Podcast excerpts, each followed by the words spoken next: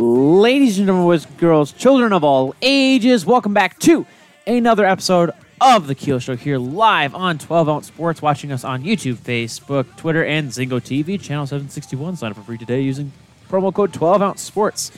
Get involved in the show today, hashtag TKS at The Keel Show. I almost forgot my favorite part of the intro. I'm your host, Alex Keel. Alongside me, the Inside of the Insiders, Tyler Keel. Hello, everybody. I'm here. Yeah, you're here. If you have any questions, make sure to hit us up in the chat or in the comments during today's episode or anytime during the week, and we will do our very best to answer them. Today's show on 12-Ounce Sports is brought to you by MyBookie.ag. Bet on all sports, win, and get paid using the promo code 12-Ounce Sports. Sports are ramping up, Tyler. We got NHL hockey season in full swing. That is promo code 12-Ounce Sports to join for free. Today's episode is also brought to you by our good friends over at Second String Leather Company. Light the lamp candles are back in stock, and new 2-inch drop leather earrings. SecondStringLeather.com, Second String Leather Company, hashtag crafted from the crease. Yes. If you don't want to invest in our beautiful and wonderful and phenomenal, you never would have guessed it, sponsors and partners, make sure to check out our own merchandise at teespring.com/stores/The Keel Show. That space is where, well, dash is where the space should be on The Keel Show. We start off the show today with a bang, if you will. A bang, Alex. Not energy drinks. No. Just a regular old bang. As we are joined by one of the hosts of the Starting Lineup, which you can find on Sportsnet 650 in Vancouver, Monday through Friday, from 6 to 9 a.m. or 9 a.m. to noon for, us Eastern listeners. Yeah, us out in the East, yeah. You may also know him as the voice of EA Sports NHL. Ladies and gentlemen, it is James Cybulski on the show. Hey, James. Woo. How you doing, James? Oh, look at that, man. It sounds like I got my own posse. I love it. What's up, boys? Well, we like to make, it's our guests, and, you're willing to take time out of your day, so we got to make sure you feel welcome and excited, because our show is, it's a show. It is a show. It's a show. I do the same thing whenever I talk to my boss. I do the same thing. Just suck up and just make him feel like $1 million. So you want to start off on the right foot. So I appreciate it, man. I appreciate a little suck up. My kids never suck up to me, so why not? I'll take the love when I can get it. Well, we appreciate you being on the show with us, James. First of all, we have we've had people all across North America on our show. People from down here in the States, out in California, Texas, New York, up in Ontario, Alberta, and now we have you. And of course, we had Ken Wiebe last week from Winnipeg. Now we have you in British Columbia. Let's quick get an update. How's it going out west with everything? Because you're still working in your home during doing the shows, right? Because you're not back in the studio there at 650, right? You're right. You're absolutely right. It's funny. I couldn't help but chuckle as you. Well, I shouldn't chuckle. I'm kind of morbid to say that, but you pretty much rattled off every major hot spot in North America before you kind of got to us. But California, Texas, New York. You forgot Florida, I guess. But we're. You know what? I will say this. I think we are still trying to be mindful. Our company, Rogers, our parent company for Sportsnet, and I'll also say the same thing with Electronic Arts, the parent company for EA Sports NHL. They've been really good about trying to give everybody the opportunity to stay safe, stay at home, and I've been pretty much working from home now for over 10 months. Mm-hmm. That pretty much mid-March. It's funny. We go back to mid-March. I hosted an event in the middle of March last year for the JCC at the sports dinner they do every year, and Drew Brees was the keynote speaker that night. Ooh. And I host kind of a fireside chat with kind of the celebrity that rolls into town every year, and. The walls were essentially closing in as for everybody around the world going, man, this is kind of crazy. And we were at the point where that particular night, and here we are in a packed room with 1,000 people for this sold-out dinner. And Drew Brees, think about that in a banquet hall right now, right? 1,000 people in a room together, and which is kind of crazy. But there was, at every dinner plate setting, there was a little bottle of hand sanitizer, which was so hard to get at that point, right? It was just, this is getting crazy, and this is probably going to be the last night. And, you know, literally as the event's about to start, we're all taking our seats, and somebody walks by and says, holy cow, Trump just shut down international travel in the U.S. And it's like, wow, that is serious. And so I take another 5 steps, and a colleague of mine gets up and comes over to me and says, the NBA just shut down. You know, Rudy Gobert just tested positive, and you're going, oh my God, the NBA just halted play in the middle of the evening of scheduled play, and they just stopped. Like, wow. During the Mavericks game, that was the famous one. Yeah, and that was one that really kind of made it. And I feel like sports had such a major impact in terms of finally making everybody take this way more serious than they probably were at the time. So it's like Trump has shut down international travel. 5 seconds later, somebody says, the NBA just shut down. And then 5 seconds after I go, holy crap, this is getting serious. I turn around and somebody else comes over and says, Tom Hanks has coronavirus. And oh my God, Forrest Gump's going to die. And you know, at the time, you're like, this is crazy. And so it was that night where it was also down, and, you know, spending an hour on stage with Drew Brees and kind of seeing how things kind of worked for him last weekend. And it was kind of the last night to see anybody in some form of public setting after that particular night. We've just been working from home, where I've worked on my COVID beard and, probably justified way too many chocolates and glasses of wine and bags of chips, blaming everything on COVID. So, that's been kind of life, but I think we're getting things under control to a degree. Restrictions are still in place, that there's no social gatherings right now. It's basically stick to your family household. Our kids are signed up. They all play rec soccer, and there's no games right now. You can't even have scrimmages for where we are. So everything's just basically skill drills. You got to be 3 meters apart. And, but I don't think we're under quite the lockdowns and restrictions to where you see in other parts of the country. I was talking to my sister who's in Ottawa, and, you know, basically in Ontario, you know, no ski hills aren't open. There's a lot of stuff is basically shut down and closed, where, you know, I think we still have, you know, the businesses, the economy, you know, schools are still up and running. And, I think there's still about as close to a sense of normalcy in a COVID world right now in North America that you can pretty much get. But, you know, it's touch and go here, but, you know, I think we're starting to tighten it a little bit up after, things kind of got out of control after Halloween. So, but nobody wants to talk about COVID right now, do they? No, absolutely not. Oh, I mean, like for us around here, I was just, I had to drop some equipment off at the local hockey rink just over here because I worked for the local university for their hockey program. And while I was there... Make it seem like you're the only person that works for that team. Right, basically. But even while I was there, and it's volunteer. Exactly. Right, absolutely, yeah. No, I'm volunteer, no. But even then, you know, one of the local high school teams around here, they basically had a not practice where there was no coaches around or anything, and they were basically just scrimmaging each other, just so that they're, you know, able to still play and whatnot once a potential season can come around. Just because, you know, players that they always want to be on the ice, you know, whenever they can, and when, you know, if the school can pay for it and they have the ice time already, you might as well try to use it. But obviously, you want to try to stay within the guidelines, you know, play by the rules, if you will. But getting back into professional hockey, NHL season is in full swing. You know, we have all the teams playing in their empty-ish arenas with the tarps with the beautiful advertisements on the helmets. What is your initial reaction to the opening weekend of the NHL and how the on-ice play has looked?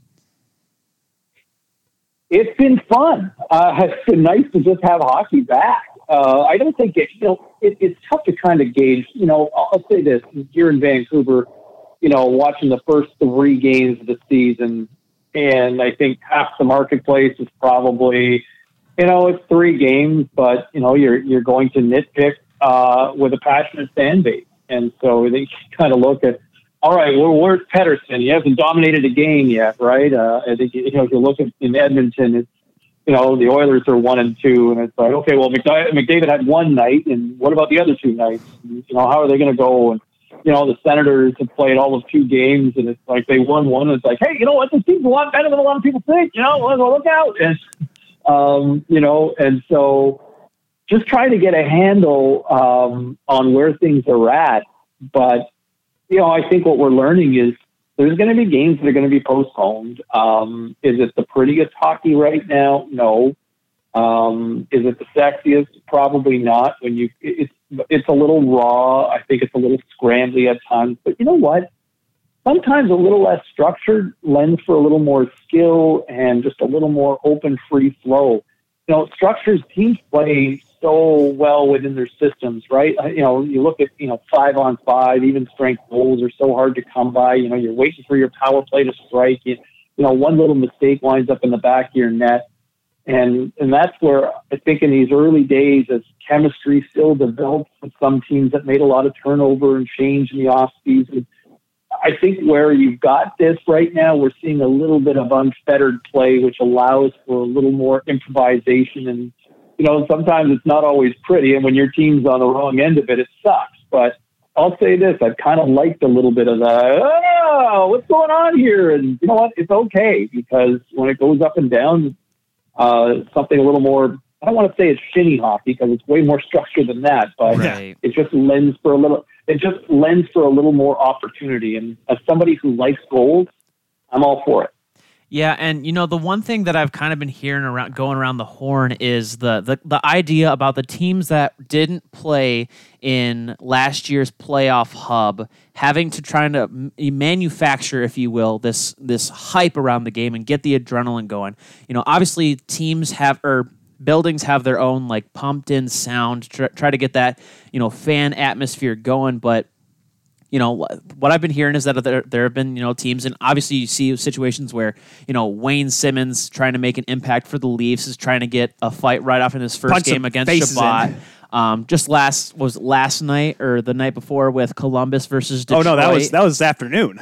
Or yeah. Tyler Bertuzzi trying to fight half the Blue Jackets. Yeah, absolutely. So you see a lot of these teams trying to, you know, get stuff going for them. So have you seen that on your end? Have you seen teams trying to quote unquote build electricity in the building? Oh, I think at this point in time, I think every team is trying to create their own sort of a vibe that will try to appeal to the players, whether it's a playlist that might appeal to them between whistles. You know, look, I think the one reality is that everybody's wired different, right? And you look at players and the human fight, the mental game that comes into play. You know, there are guys that are bright light players, guys who play, the bigger the moment, the more the pressure, these guys just eat it up. You know, they just can't get enough of those bright lights, big city type moments, where you've got other players that they might be the best player to practice against, but when you get into a game, it's just, you know, where's that guy? He just kind of clams up. Or, you know, how many times have people, you know, been knocked for not performing in the playoffs when it matters, right? There's been a ton of those guys over the years who, you know, can't win the big game, right? They can't deliver when it matters most.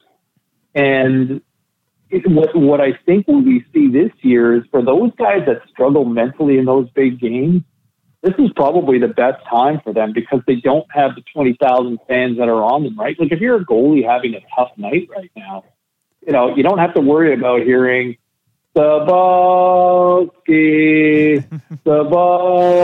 You don't hear that, right? You don't have to worry about getting chirped outside of maybe the guys on the bench on the other team.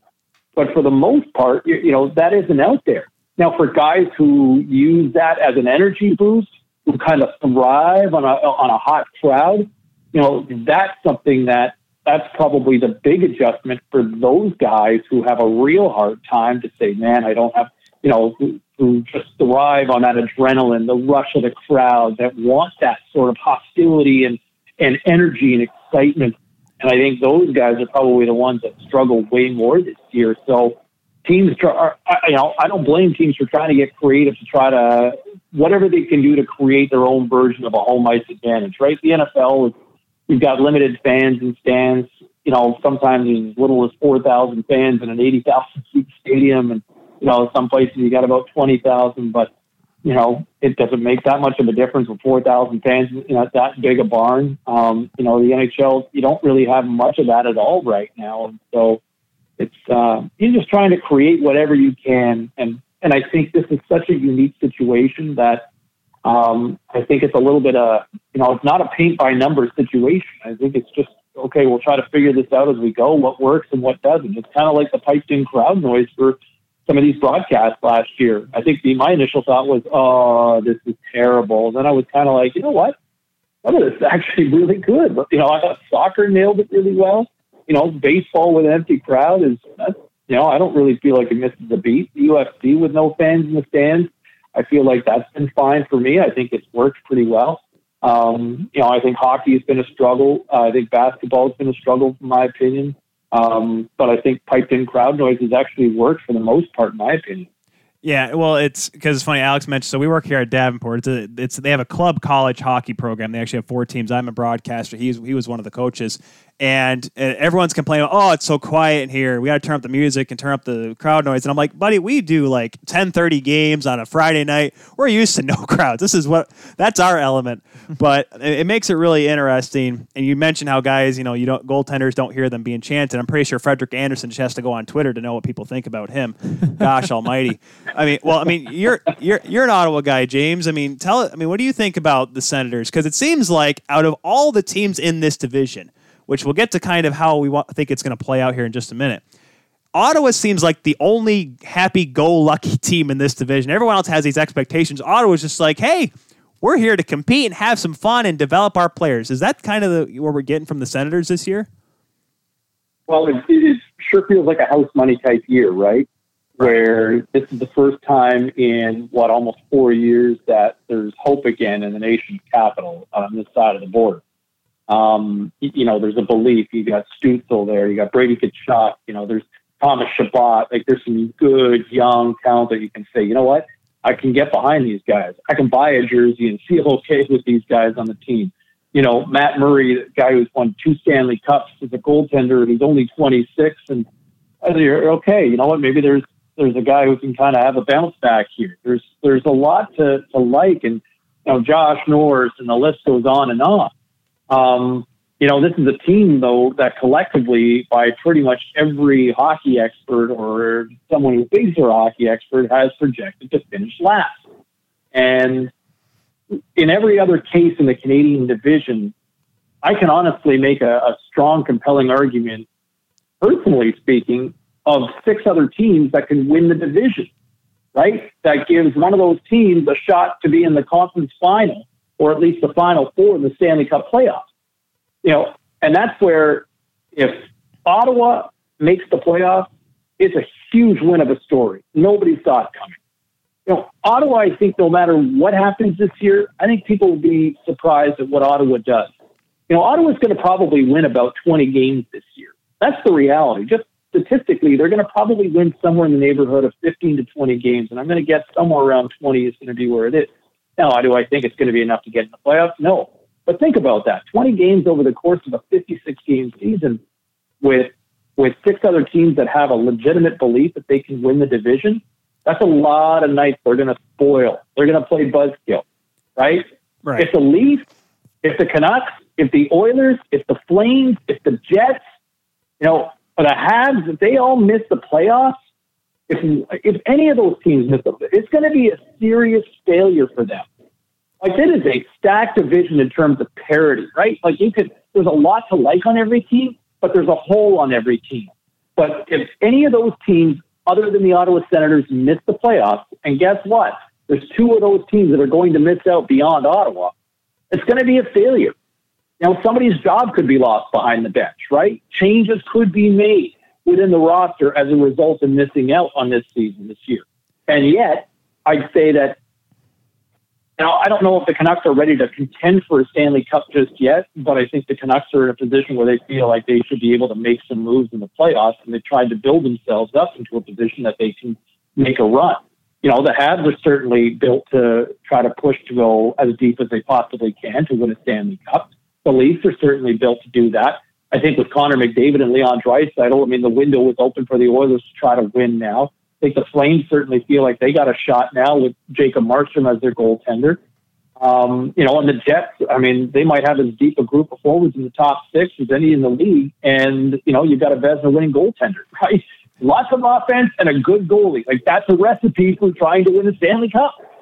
That really is. It's so interesting because James, I remember your picks you made last week beforehand, and I'm not gonna throw anyone's picks in their face yet. It's only a few games in. Go ahead. Well, because here's the thing, and I'll be honest, I'm not afraid to say it. I picked Edmonton to finish last in this division because I just don't. Because when we talked with Ken Wiebe last week, he said the Jets could finish anywhere from 2 to 6, and I agree with him because it's true. But my thing is, after watching this opening weekend, and yes, I think, probably by the end of next month, we'll have a good idea of what's going to shape out to be. But right now, James, I have faith that every team in this division, only 7 teams, that every team can finish from either 1 to 7. We don't know. The Leafs could finish last. The Oilers could finish last. The Sens could finish last. The Sens can finish first. The Leafs can finish first. I know you picked the Habs first. I picked them second. But it's a wide open division, at least until, I'd say probably till the end of next month. Oh, totally. And the one trend I have noticed so far is that whoever wins the first game, that sense of urgency for the team that loses in these little mini series, that just the intensity seems to ramp up in the second leg of that little mini series that we're seeing, right? There's a little more desperation. And that's the one trend that it kind of stands out. But the Jets are a perfect example, right? I mean, Patrick Laine, Blake Wheeler, Mark Scheifele, Kyle Connor, Nick Ehlers, Paul Stastny. That's some pretty good firepower, right? Scheifele checks the boxes of anything you'd want from a two-way center who can get you 30 goals and get you points and play hard, all of it when healthy, right? Kyle Connor quietly just goes and gets you 30 goals. Nick Ehlers, kind of goes MIA in the playoffs, but man, during the regular season, guy just finds a way to generate points. And Patrick Laine, in a conventional 82-game season, you kind of wait for him to kind of hit 50 goals, right? He's just a 6'5" sniper, and yet, we tend to kind of break him down and bring him down more. To me, I'm surprised that so many times that people write off the Jets, and I've seen so many people picking the Jets for 6th in the division, 5th in the division, wondering if, their window for contending for a Stanley Cup is closed. They've got holes on the blue line, but I can't help but think that with that much firepower and with a good goaltender, it's hard not to think that the Jets are going to find a way to get into that playoff mix. Like, I got the Calgary Flames being on the outside, right? There's a lot of people that, man, Cybulski, WTF, are you freaking crazy? I'm sure that's exactly what they said, nice and clean. Yeah, you're an idiot is probably more on the lines of what they're thinking, but that's where I kind of look at whoever's on the outside looking in. Like, I've got the Canucks and the Flames missing with Ottawa. Now, I've seen a few people try to project, Vancouver. I've seen a few people predict Ottawa either finishing second in that division, possibly even winning. Most people seem to take the Leafs from what I've seen in most picks. I got the Habs winning. I just love the way the Habs are built. You got two good goaltenders. I mean, one excellent goaltender and a very solid number two. You got a monstrous blue line that's got some mobility, and while you don't have an alpha dog up front, you've got a bullpen by committee with a lot of really talented forwards who can all kind of chip in and share the scoring load where it's not just Brendan Gallagher, but the rise of Suzuki. Kotkaniemi looks like he just might be the real deal after all what we saw in the playoffs. And then you throw in Tatar and Drouin, and Josh Anderson looks like a monster through the first couple of games that they have, and Tyler Toffoli's a proven Stanley Cup winner. And then you got Corey Perry as a depth guy who probably could come in real handy once the playoffs get underway, who showed that, for all of us that wrote off Corey Perry in the regular season last year, how good was Corey Perry in the Stanley Cup playoffs for the Stars? He played that perfect role, yeah. Yeah, well, I mean, I had him, taken completely out of the entire regular season when he decided to brain someone at the Winter Classic. But that was just me. It wasn't a brain. It was a blind side hit. Oh, yeah. Yeah, that felt like it was about a decade ago, just for all of those that were watching at home. Shout out to our boy Pete Weber, Nashville broadcaster, friend of the show. But now, James, you talk about how, you know, I mean, we all talk about really how open this division in the North could be, and, you know, fans are so excited about having hockey back. You know, the Flames beat the Canucks, Habs beat Oilers, which some would say that was kind of a write-in. Some say not so much because how this series or how the season could play out. Sens have a split with the Leafs, which I was quite shocked about. I told Tyler, I was like, after the Senators won, I was like, well, I guess I have to root for the Senators instead of the Leafs now. But then I guess they'll have to see how the season goes. What do you think, James, are going to be the matchups within this division that fans are going to have to keep their eyes on? And, you know, something that we're going to be super excited about to see. Is it going to be, you know, Flames versus Oilers how many times this season? Is it going to be, you know, the original six matchups? What's going to be the matchups to look for with the North? Well, it's hard not to think. I mean, I would say this, and maybe I'm just biased in terms of the region that I'm at, but I look at the Flames and the Canucks, right? You look at the storyline where, you know, Jacob Markstrom, who was an all-star for the Canucks last year, between the pipes and leaves via free agency, goes to Calgary, gets the 6 years, $6 million AAV contract, and not only goes there, but so too does Chris Tanev. And case in point, Saturday night, there's Jacob Markstrom blanking his former team, making 32 saves in the shutout victory for Calgary. And Chris Tanev steps up with 8 block shots against his former team, right? Like, those guys wanted it. And guess what? There's 8 more times that those two teams play, including Monday night. So how does that, you know, two teams that have always had a strong history in terms of the divisional rivalry, going back to the days of the old Smythe division, but how that plays out. You know, if Jacob Markstrom winds up, you know, playing like he did for the bulk of the regular season last year for the Canucks and does that for the Flames, man, the Canucks could very well be on the outside looking in if the Flames dominate that matchup, right? And boy, oh boy, how do you not look at Jim Benning and Canucks management and say, guys, like, you guys totally made the wrong call letting Jacob Markstrom walk. But, you know, here we are now, and I think that's a huge series to keep tabs on. You know, you look at some of the other matchups. I think Toronto and Montreal, there's an old school rivalry. The French and the English go back, 300 years in this country. But I would say with that matchup for those teams, that's something to keep an eye on, because both those teams have, you know, aspirations of winning the division. I mean, the Leafs have all sorts of firepower, and they went out and they brought in some key veterans as well this year. But, you know, you look at Montreal, and Carey Price reminded everybody he's still got a lot of gas left in the tank, right? You know, Carey Price is great in the playoffs and can still make big saves. And they brought some size in with Josh Anderson. They brought in Foley. They brought in Joel Edmondson.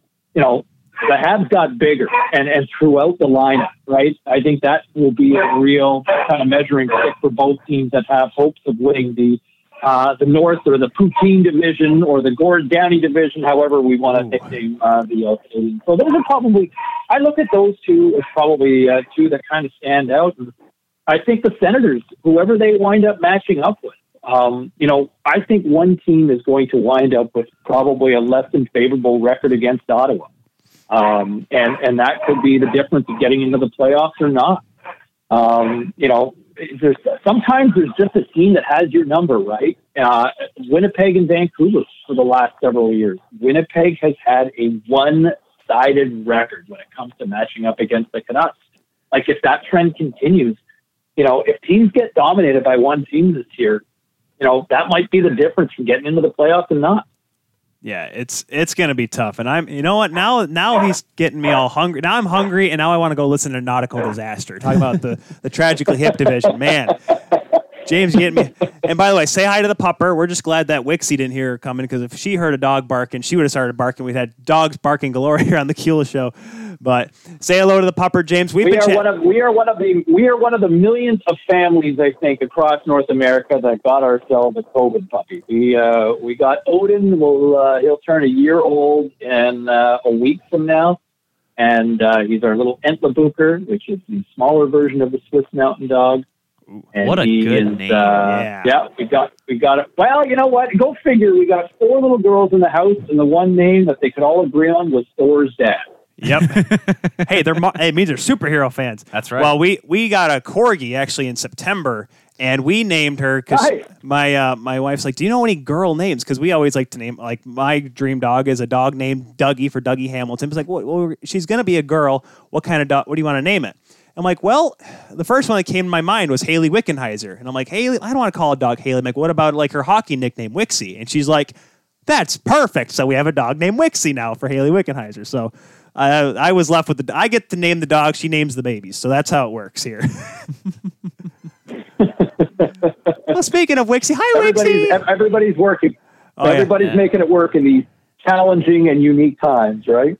And Wixie's on the screen here now, so everyone watching on the 12-ounce sports can tune in and see Wixie's beautiful face for the second week in a row. We've been chatting with James Cybulski, holy cow. Come on, James Cybulski of Sportsnet 650 in Vancouver, also on the EA Sports NHL franchise. James, have a wonderful rest of your season. We'll catch you on down the road.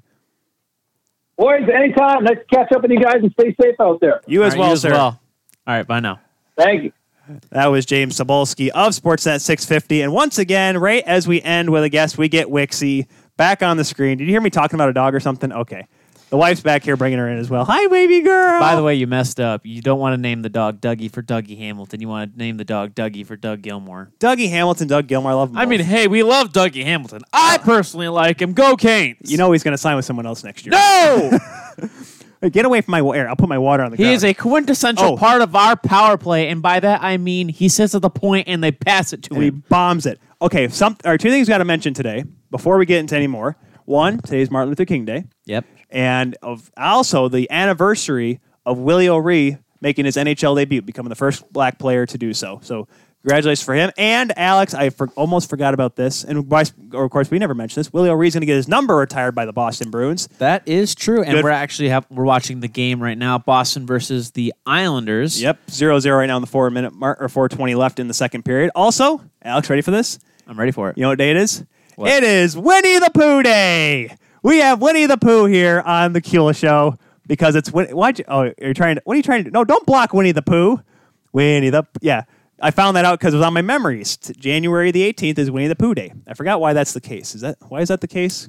Kel, do you remember why it's the case? I don't remember why either. Did A.E. Milton write it on January the 18th or something? I don't know. She's not talking over here, which concerns me. Usually she's yelling at me or something. Maybe. I don't know. She might be mad at you. I mean, we had the door open when we were blasting our pre-show music. We're blasting Collective Soul in here. We had to do something EA Sports NHL themed, even though Cybulski's only done the last couple editions of it. We had to get the best one. Oh, bye, Wixie. Yeah. Bye, baby girl. Oh, look at her. Yeah. Well, I mean, if you think about it, Winnie the Pooh Day and also celebrating the first game that Willie O'Ree played in the NHL, breaking the color barrier in NHL hockey. I mean, Pooh is a bear. The Bruins are bears. It's a day. It's a day. I couldn't even think of it. But imagine if everyone's tuning in right now, just watching us. And all of a sudden, it's a day. It's a day, and I said Dougie Gilmore instead of Doug Hamilton, and I have Winnie the Pooh here because it's Winnie the Pooh Day.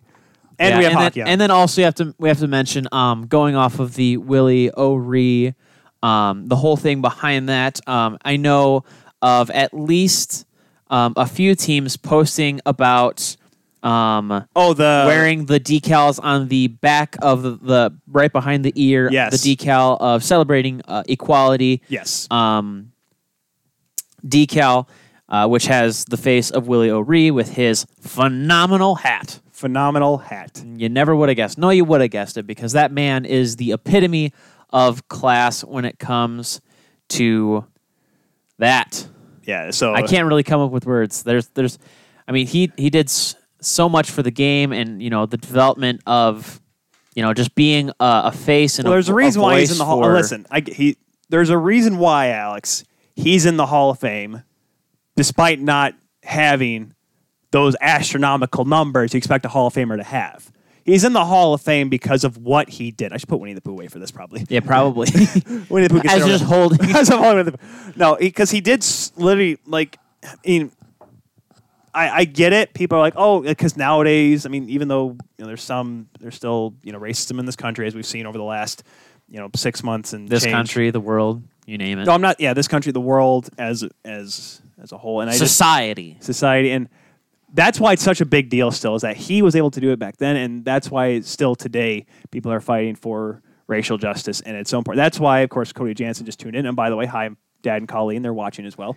Cody is tuning in right now, and Cody was the one who I had on the show on that Thursday when the NHL boycotted those playoff games for that day, mm-hmm. and the Friday after. We had a long talk about it because we felt like it was necessary to talk about it. And it's because of guys like Willie O'Ree who stood up and were the first ones to say, you know what, I can just play. I can do this.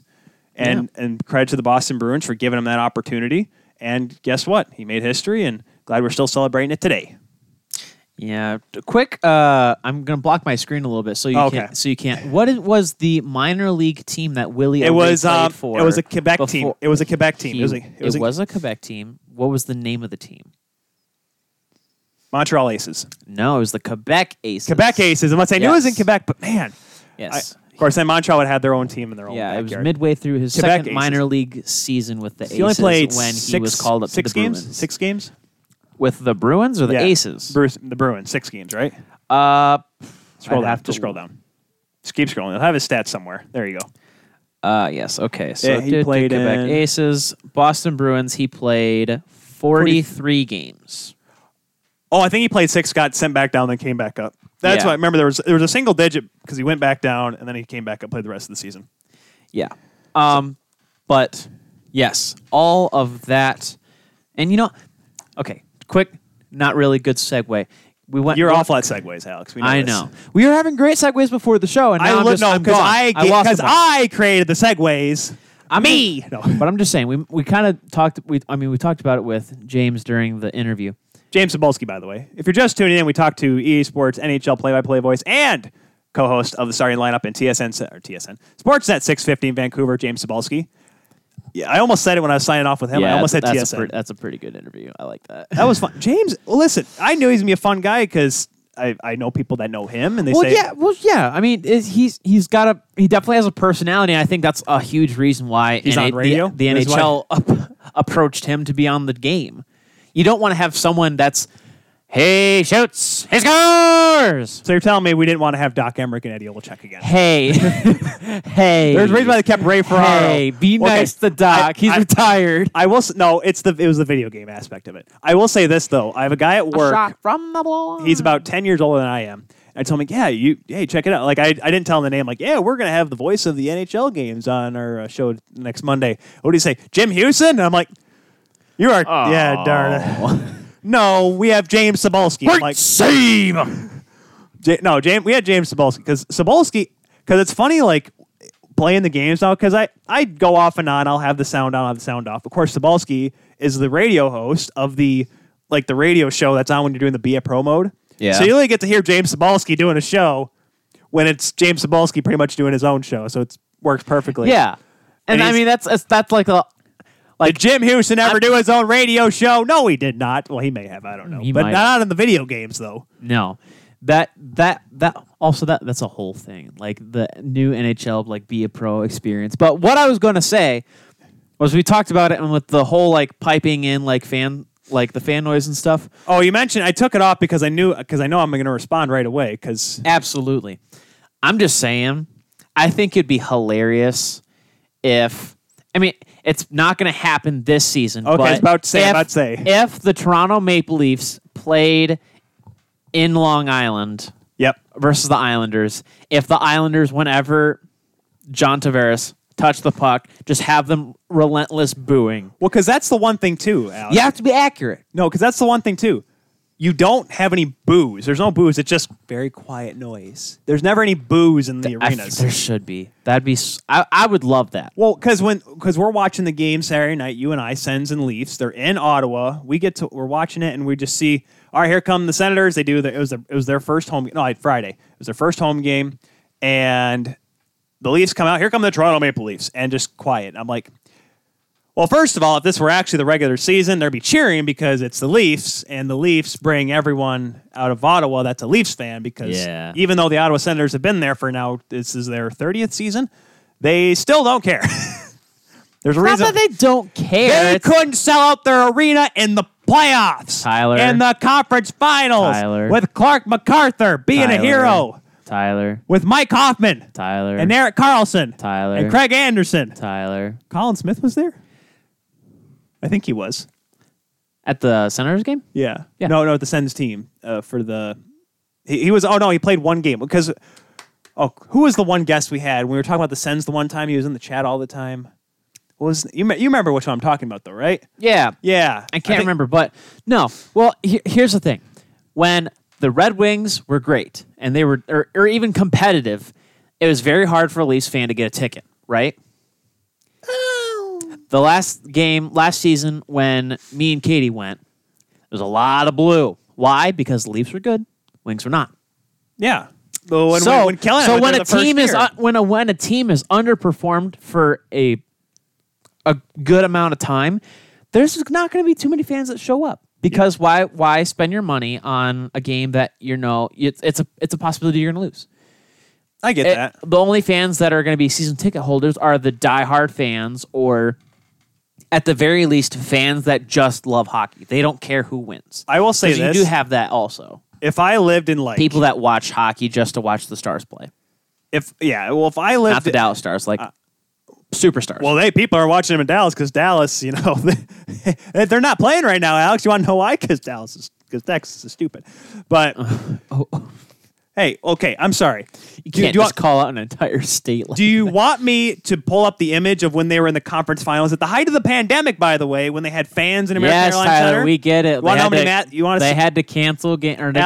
They had to postpone games. We get it. Ben Bishop wearing dress clothes is wearing more masks than the people in that crowd. Fair enough. Let's get into the recap before we go to commercial, and then we have our second guest on the show. Mike McKenzie, Kitchener Rangers GM. So we talked about the North Division going wild. It's Tim Stützle's first goal. I'm sorry.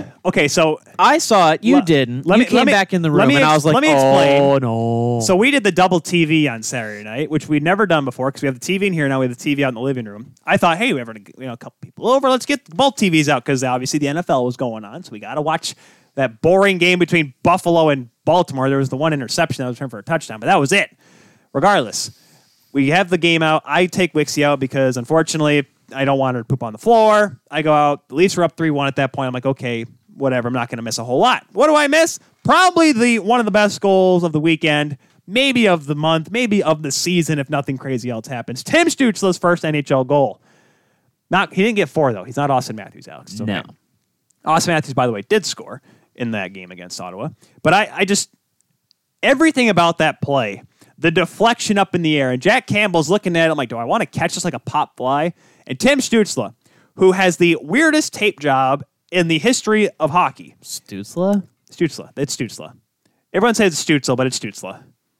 I'm going to say Stützle until further notice. Hey, okay, fine. You do what you want. But he's watching this thing, and he's like, all right, my one weird horizontal piece of tape is going to clap bomb this into the back of the net.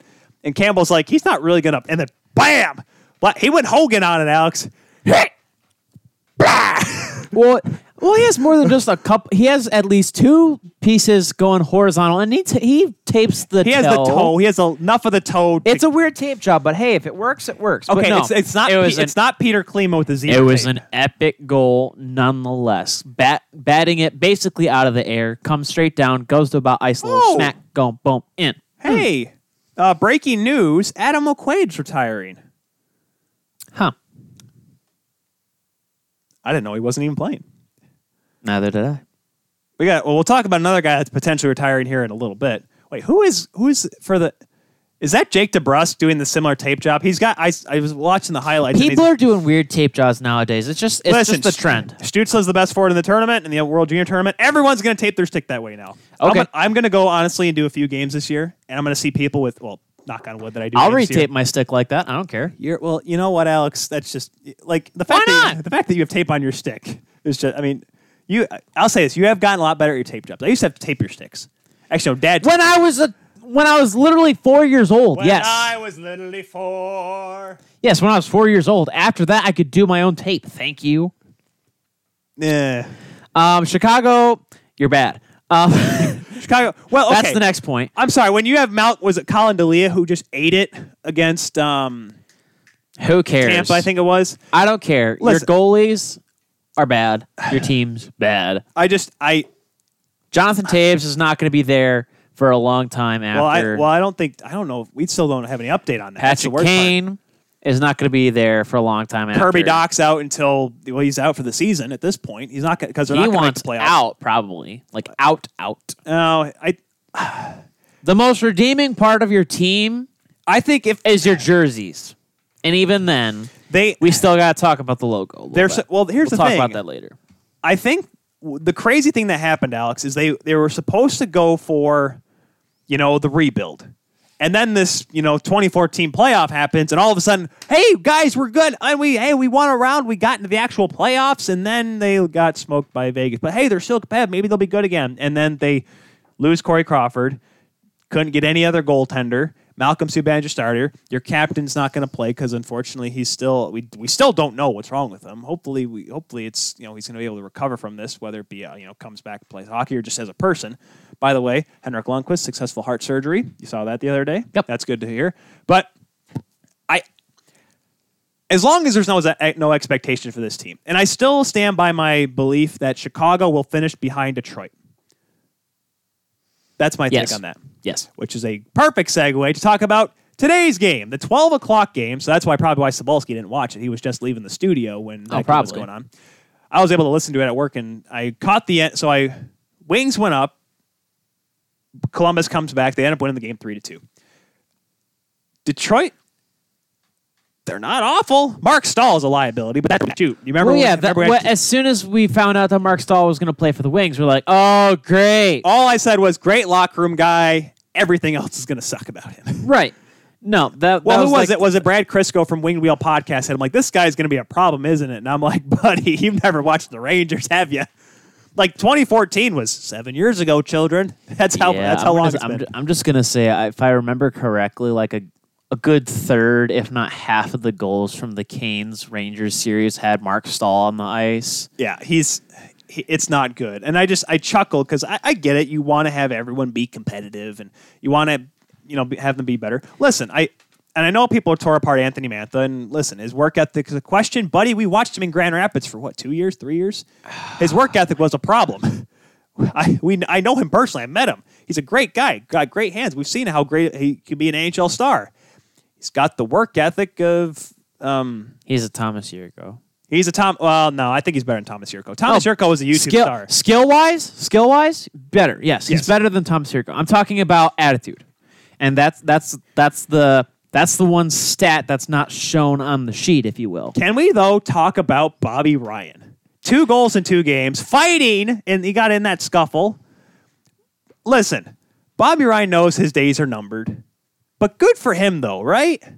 I mean, if you're going to try to make an impact on a new team and try to, set a precedent of, hey, I want some job security, this is a great team to have it with where you can put yourself in a position to stand on the team for a while and, try to do something while you're there. I mean, you don't want to just keep playing your own game. Right.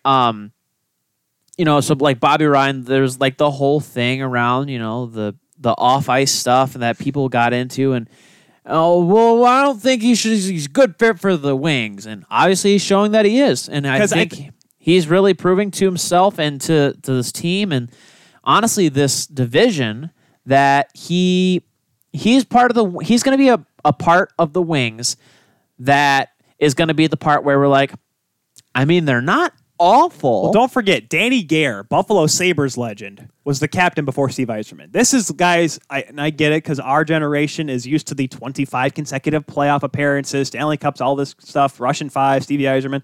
I get it. There was a Dead Wings era. Yeah. Our dad's watching this right now. He was a kid. He remembers. Remember Lee Norwood? No one does. Nope. Remember Glenn Millen being a goaltender for the Wings? No. Remember Jimmy Rutherford? He's a general manager for the Penguins. Yeah, he used to suck for the Wings as a goaltender. They were bad. Mm-hmm. There's a reason why Eddie Jackman got picked up by the Wings because literally he got put on waivers and the Wings like, we need a capable goaltender and Jackman, he can be a guy, right? Yeah.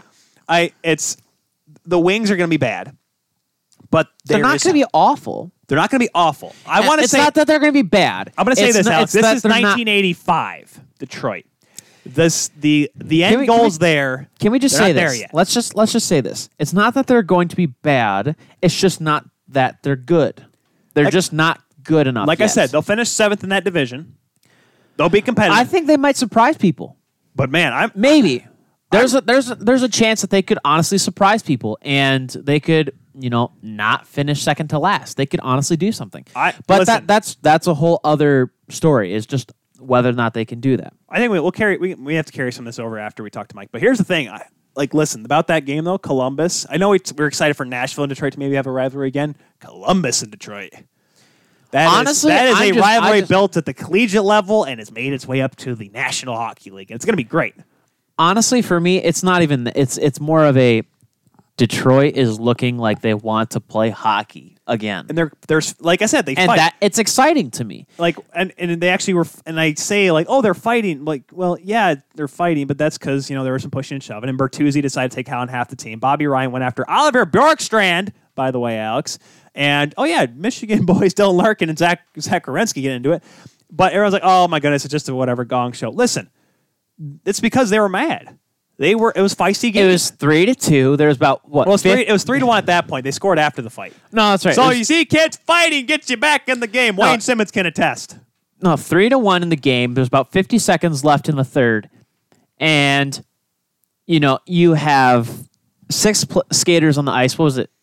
It was a 6-on-5, right? Yeah, it was a 6-on-5, and you want to score. You want to try to keep the game close as much as you can. So. What do? You put six guys on the ice, you scramble to the net, and you try to put the puck in. Puck eventually does go in. They call it off because, obviously there was 10 bodies in the crease at the same time. Well, they reversed it. Remember, because that was the whole tweet debacle? You're talking about the one where they had the fights. Where they actually had the fights. Okay, so you're talking about before. Because there was the one where Korpisalo got ran into, and then Jackets Twitter's like, hey, stop running our goaltender. It's not that hard. And the Wings went not LOL, that one. No, the one where they were actually in a dog pile on top of Korpisalo, and the puck was in the net, and they were like, nope, no goal. But they didn't care. Bertuzzi's like, give me a body. He took three. He took everybody. He went full Dustin Byfuglien, but he's like half the size of Dustin Byfuglien. It's really a spirited effort. What do we call it? Yeah, so... moving on, Keith Yandel keeps his Ironman streak alive. 867 games played so far. He scores his 100th goal. It's the longest active streak in the NHL. Minnesota, a pair of OT wins against L.A., which those games should not have gone to overtime, but I digress. And Jakub Voracek calling out a journalist. This might be something that we might have to talk a little bit more after with Mike. Yeah. After we get off with Mike. We'll save the Voracek one for after, when we get to the news and notes. Can we, though, talk...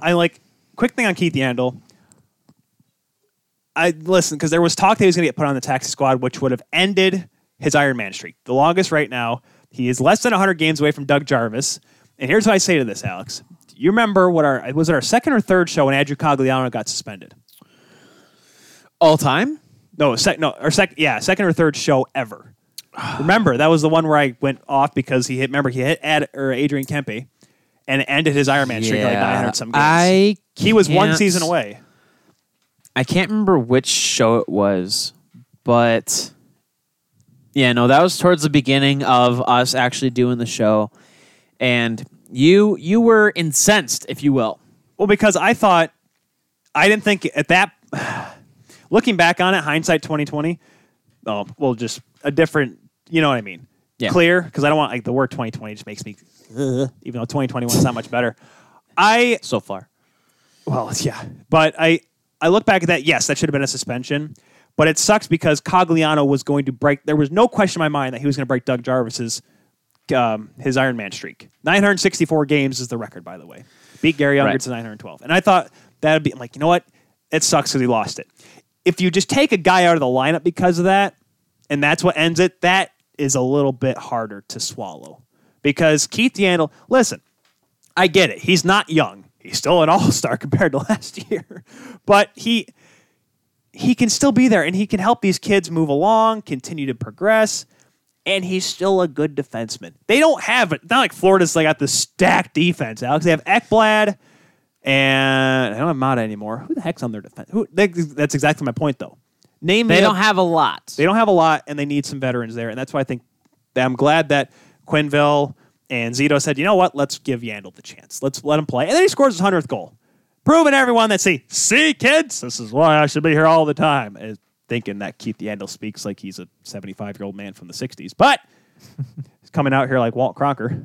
Walt Cronker? Yeah. Walt Cronker. That was the old newsman guy. Sure. I think so. While you're trying to figure that out, we are going to take a quick commercial break before we get Mike McKenzie on.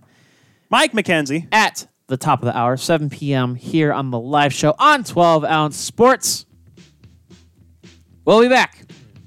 Right after this. Goodbye. Bye-bye. You didn't have to say goodbye. We are literally coming back. We are literally coming back right after this. Like, you didn't have to just get all goodbye like we see for everybody. Goodbye. And we are back here live on 12-Ounce Sports, presented by Second String Leather Company, # grafted from the crease. The pandemic has had an effect all across the hockey landscape in North America and abroad, especially at the younger levels. Yes. Joining us now is a man who's looking to help out youngsters whose development may be lacking this season. He is the general manager of the Kitchener Rangers of the Ontario Hockey League in Canada. Ladies and gentlemen, none other than Mike McKenzie. Hey, Mike, how we doing? Good, guys. Thanks for having me. Thank you for being on the show. Yeah, so Mike, it's kind of interesting because I've been talking to people around the OHL. Before we get to the main course on why we had you on here today, is there an update right now with the OHL schedule? It sounds like the league's saying next month still. Is there an update on when the Rangers and the rest of the league are going to be hitting the ice? Not really at this point, no. It's been pretty quiet right now. Ontario has recently, a couple weeks back, announced that they were taking a lot more restrictive measures in the province, not just for hockey, but in general. So things are pretty tight around here in Ontario, and it's almost, completely out of the league's hands at this point. There's pretty strict stay-at-home orders throughout the province. Schools are shut down and things like that. So it's not just affecting hockey, but obviously hockey, the Ontario Hockey League is getting impacted by it. So at this point, the league's just kind of told us they'll stay in touch, and once they have a bit more information from government and health officials, then they'll be in touch and pass that along to us. But we're kind of in limbo right now, just in a little bit of a wait-and-see mode, and hopefully we can get a little bit more clarity in the coming weeks here of what's going to happen. Yeah, and we've had guests on our show, through the OHL, USHL, and all around the junior and collegiate landscape. So that definitely, we hope to see some OHL hockey sometime soon. But getting really to the meat of the sandwich, if you will, of having you on the show with us. You started doing a webinar series that is aimed at helping minor/youth hockey players. What inspired you to start doing this webinar? Yeah, it's kind of a funny way it kind of began in my head, I guess. And it goes back a little bit to what I was just talking about when Ontario announced that there was going to be more restrictions. And I have two young kids. One of them's not in school, they're too young, but my daughter is just turned 3 in November, and she's in a preschool kind of kindergarten thing. So they announced that schools were going to remain shut down after Christmas break for a couple weeks, and in some places even longer. And I found myself sitting at home as a frustrated dad and frustrated parent, thinking, oh man, my daughter can't go back to school. That's extremely frustrating. She's not going to get to go to class. She won't get in that routine and all those important social aspects of going to school and things like that. And, it was frustrating for me. And then I started thinking a little bit more about the bigger picture And almost how lucky, in a sense that I am and our family is that our kids are so young. And yes, they're, one of them is missing out on school, but they're not, on teams. They're not old enough to really understand the significance of what's going on and also lose out on so many opportunities, from recreational activities to hockey to whatever, because basically everything is shut down right now. And it got me thinking, maybe, if I'm feeling this way, I can't even imagine what a parent of a, 8-year-old, 13-year-old, 15-year-old is feeling, and how tough that must be on the parents, seeing their kids miss out on this, the toll it takes on mental health, things like that, but also how the kids feel and how hard that must be for kids not being able to be on their team, play the sport they love. So I started trying to think of ideas and ways where, we could help. And it's obviously limited right now, but the webinar series was one, idea that I kind of thought on, and I started putting the pieces together in my head and writing some stuff down, and it kind of just grew from there. And it's been great so far. We just had our first one on Sunday, and we're going to continue doing them for the next 4 weeks or so every Sunday. And the turnout was great. We had, I think, over 160 people on the call, which was really cool to see. All different ages, all different levels, all different genders. It was basically a complete mix of kids from mostly Ontario, but some from outside Ontario as well. So it was really great to see, and we're excited to continue on with them.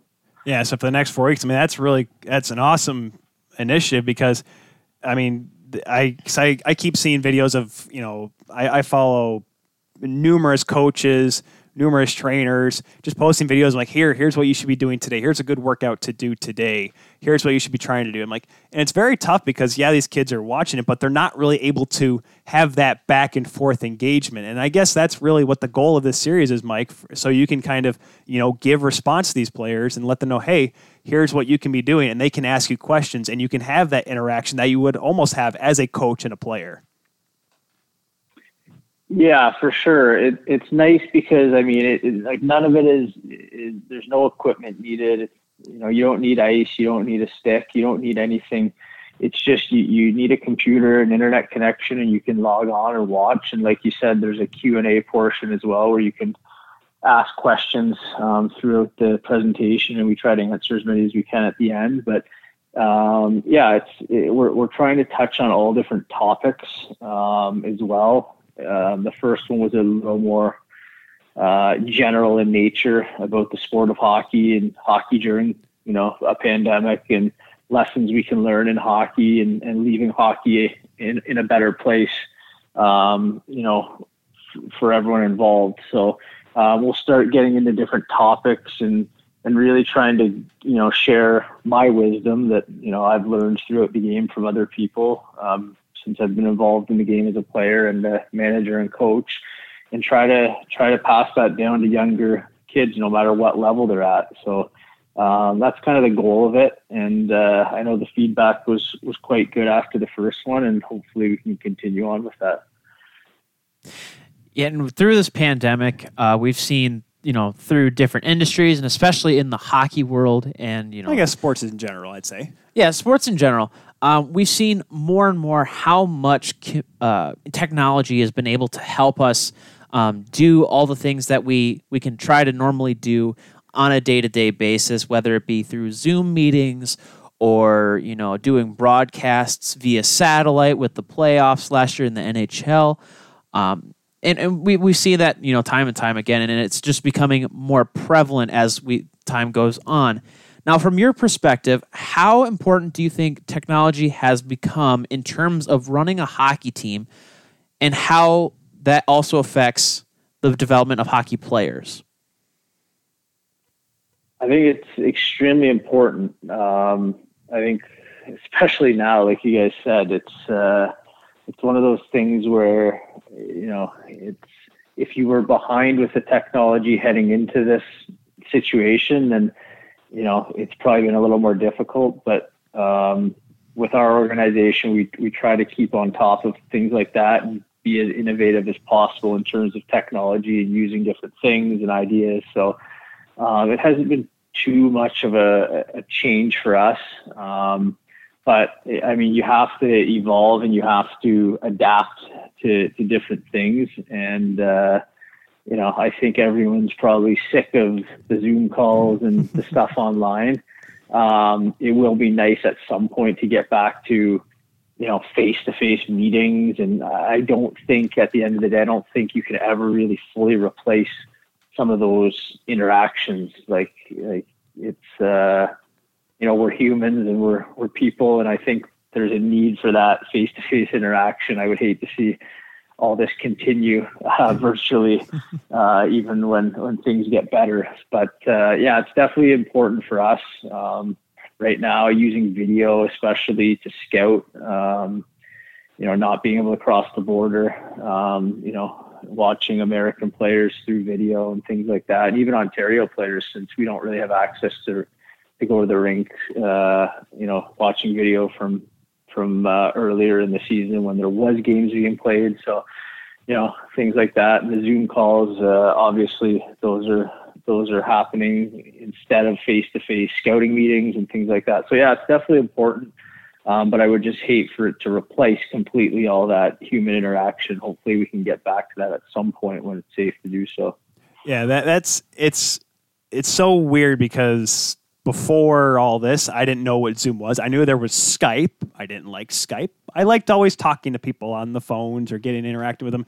But do you think, Mike, that this is going to be something that people will continue to use to help coach? Because, you know, you can call your trainer from, you know, if he lives 2 hours away. Because I know some guys, you know, especially goaltenders, they have their goaltenders back in their hometown or somewhere else. And, you know, they'll want to be, like, in contact with them. And, you know, they could almost, in a Zoom call perspective, you could, you know, show them, here, here's what I'm doing. What do you think? And you could almost do that with players yourself. Do you think this kind of technology that we're developing, you know, kind of using ourselves and learning to use more and more as the pandemic goes on, do you think that's going to be used in the future? Or do you think they're just hopefully just going to be like, just go back to quote unquote normal, the old normal, I guess you can say? Yeah, well, it's funny you mentioned not knowing about Zoom before all this started, because I actually did know about Zoom, but the only reason I did know about it was because my wife was taking a course online, and she used to always say, okay, I have to go on Zoom and do a Zoom call. And finally, I had no idea what she was talking about or what that meant. And finally, about probably a year and a half ago, before this pandemic, I finally said, what does Zoom mean? Like, what is that? And she goes, oh, it's just like an online thing. It's like Skype, but a different platform. And I was like, oh, okay. So, and then a couple months later, who knew we'd all be basically living our whole lives on Zoom. So I guess the joke was on me for making fun of her for being on this thing called Zoom, and it pretty much controls all our lives now. So, but yeah, I mean, there's definitely some advantages, I think. Like you said, I don't think it'll fully replace, you know, actual face-to-face training and stuff. But I think where teams and organizations can really add, or coaches can add, is stacking that on top of what you already do, and adding an extra element and getting more touches on a player, you know, giving them more resources, because you don't physically have to be face-to-face to do that stuff anymore. And there's lots of, you know, technology options like Zoom where you can do stuff like that. So I think, you know, it definitely will continue on. I don't think to the extent that we see it now, obviously, once face-to-face interaction starts happening and coaching starts happening again. But I think if you could stack the virtual stuff on top of the normal way of doing things, then you can really probably increase that rate of development for a player. Yeah, I know I've heard from a lot of coaches at the, you know, the kind of like middle school-ish level that, you know, instead of doing off-ice training in the future, that they might do, instead of that, if they have, you know, like a day off or whatever, they'll just do like a Zoom call and have everyone on, and they'll do, you know, their training or whatever, something as an idea moving forward. Now, with the webinar series, back to that, this is something that I feel a lot of people could, you know, get really involved in, and it could help a lot of youth players, especially with, you know, like you said, hockey parents, they want to have their kids have the best experience that they possibly can, and, you know, giving them everything that they, you know, that they can to, you know, get better and try to find some sort of something to keep them active, especially when, you know, sometimes they're, you know, not able to get outside the house. How can people sign up? Yeah, so the best way to sign up is I just posted on my Twitter account, which is at Mike McKenzie 1111 on Twitter. And every usually it'll be every Wednesday, I'll post a link and a registration link via my Twitter page. And all you have to do is basically click on that link, and it'll take you to a registration page. It'll ask you for your email, a few questions about your age, level of play, the team you play for, things like that. And you basically just click register, and it'll shoot off an email right in your inbox, and you'll basically have the link to join the webinar, you know, whenever. And you just click the link whenever the time comes to actually join it, and that day comes. So it's a really easy process. It's free, doesn't cost any money. That was an important piece of the puzzle for myself. I wanted to make it open to anyone, and that's the reason why it's completely free. There's no money being asked for, so it's really simple, actually. If you can find my Twitter account, then you can find the registration link, and it's you can basically be signed up in less than a minute. Well, that sounds pretty easy. I mean, geez, it seems like every kid nowadays can just whip out their phone and find 70,000 apps before you know it. I mean, geez, I'd like to think I know how to work this phone. This the S11, I think it is. I don't know. My wife bought it for me. She the very fancy one. But I mean, what is, you know, you said you got, you know, yesterday was the, you know, just a general one, say, hey, here's what we're going to do. Do you know what's your topic going to be for the next one, next Sunday? Yeah, I think right now we've decided that we're going to look at doing the next one on mindset and mentality. So we're going to focus a lot on, you know, obviously these are hockey webinars, but there's going to be a lot of carryover, especially in a few of them, to just in general sports. Like if you were not a hockey player and you came on the webinar, you just, every time we said hockey, you replaced that with your sport. You could probably get just as much out of it as a hockey player, especially the one, like I said, mindset and mentality, that one. And also, even if you're not an athlete, and that was the other important piece for myself when I created this, was that I wanted to try to give kids, you know, their fix of hockey, and improving in hockey, and ways they can improve in hockey, but also improve as just people in general, and teach them some life lessons, and teach them some little tricks or ways to just, you know, overall improve their life in any area, whether it's at school or other sports they play or whatever it may be. So we try to keep it as general as possible, because we are dealing with a lot of different ages and levels, and sometimes that can be a bit of a challenge to create content for, you know, a 7-year-old, and you're also creating the same content for a 15-year-old, and it's difficult to find that balance between keeping the 7-year-old interested, making it, you know, at a level where they can understand what you're talking about, but also keeping the 15-year-old engaged at the same time, and vice versa. So that's kind of what we're trying to do with the topics, but I'm excited about the mindset and mentality one. I think there's a lot of really good stuff in there that can help these kids, not only in hockey, but in other sports, and just in life in general as well. Because that's a really important thing too during these times. Because I work in news talk radio, so I get a lot of reports, and a lot of the things I've been hearing about, you know, people trying to, you know, just trying to strengthen themselves, and, you know, because it's obvious it's very hard on everybody during this pandemic, and in trying to make sure you get all those sports in. Because I don't know if you know if you're like me, Mike, but, you know, Alex, you know, he didn't play hockey, but he played lacrosse and soccer. I played hockey and baseball, almost played football. I was pretty close to doing that. I mean, you have that mindset too that kids should not just be I don't want to say pigeonholed, but only playing one sport, they should be able to be kind of well-versed around that, the spectrum of not just playing one sport, but playing multiple. Yeah, that was something we actually talked about on the first episode a little bit, or first session, I should say, is just, you know, not tying your complete life identity to just being strictly a hockey player. And what I mean by that is, you know, you're obviously going to identify yourself as a hockey player if you play hockey, but it's sometimes not healthy just to have that one track mind and just strictly identify as a hockey player and that's it. Sometimes there has to be more out there, and there's more activities, there's more hobbies, there's more interests, and I think that's important for kids to realize sometimes is that, you know what, there's other stuff out there. And that was kind of one of the messages that we delivered on the first one, especially right now with COVID going on. It's a great time for you to pick up new hobbies, learn new skills, not just hockey related stuff, and really branch out and find different things to do. And I was the same as you guys. I grew up playing hockey in the winter and lacrosse in the summer.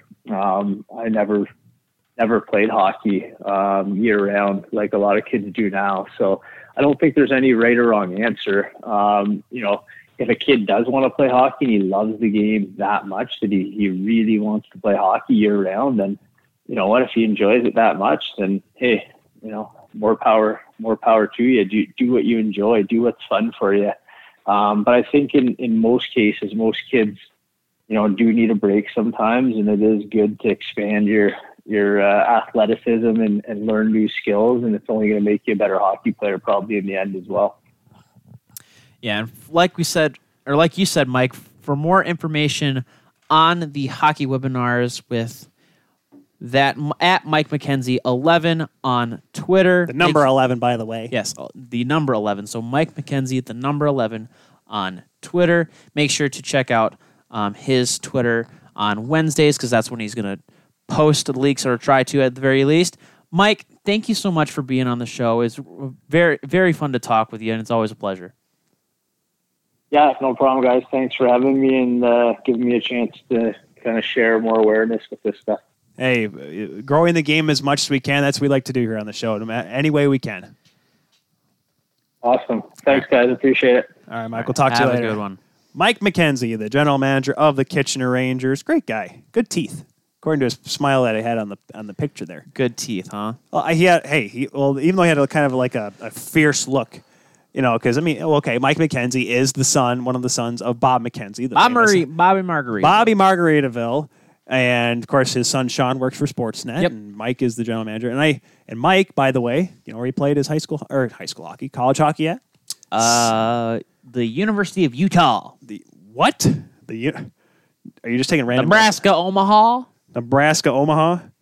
is that really what you're going to go with? What's the Quinnipiac? Ah, that one. Did he play at that one? No, he played in that conference though. Ah, played for St. Lawrence. The Saints. He was a Saint. Hey, at least he didn't play for Lawrence Tech.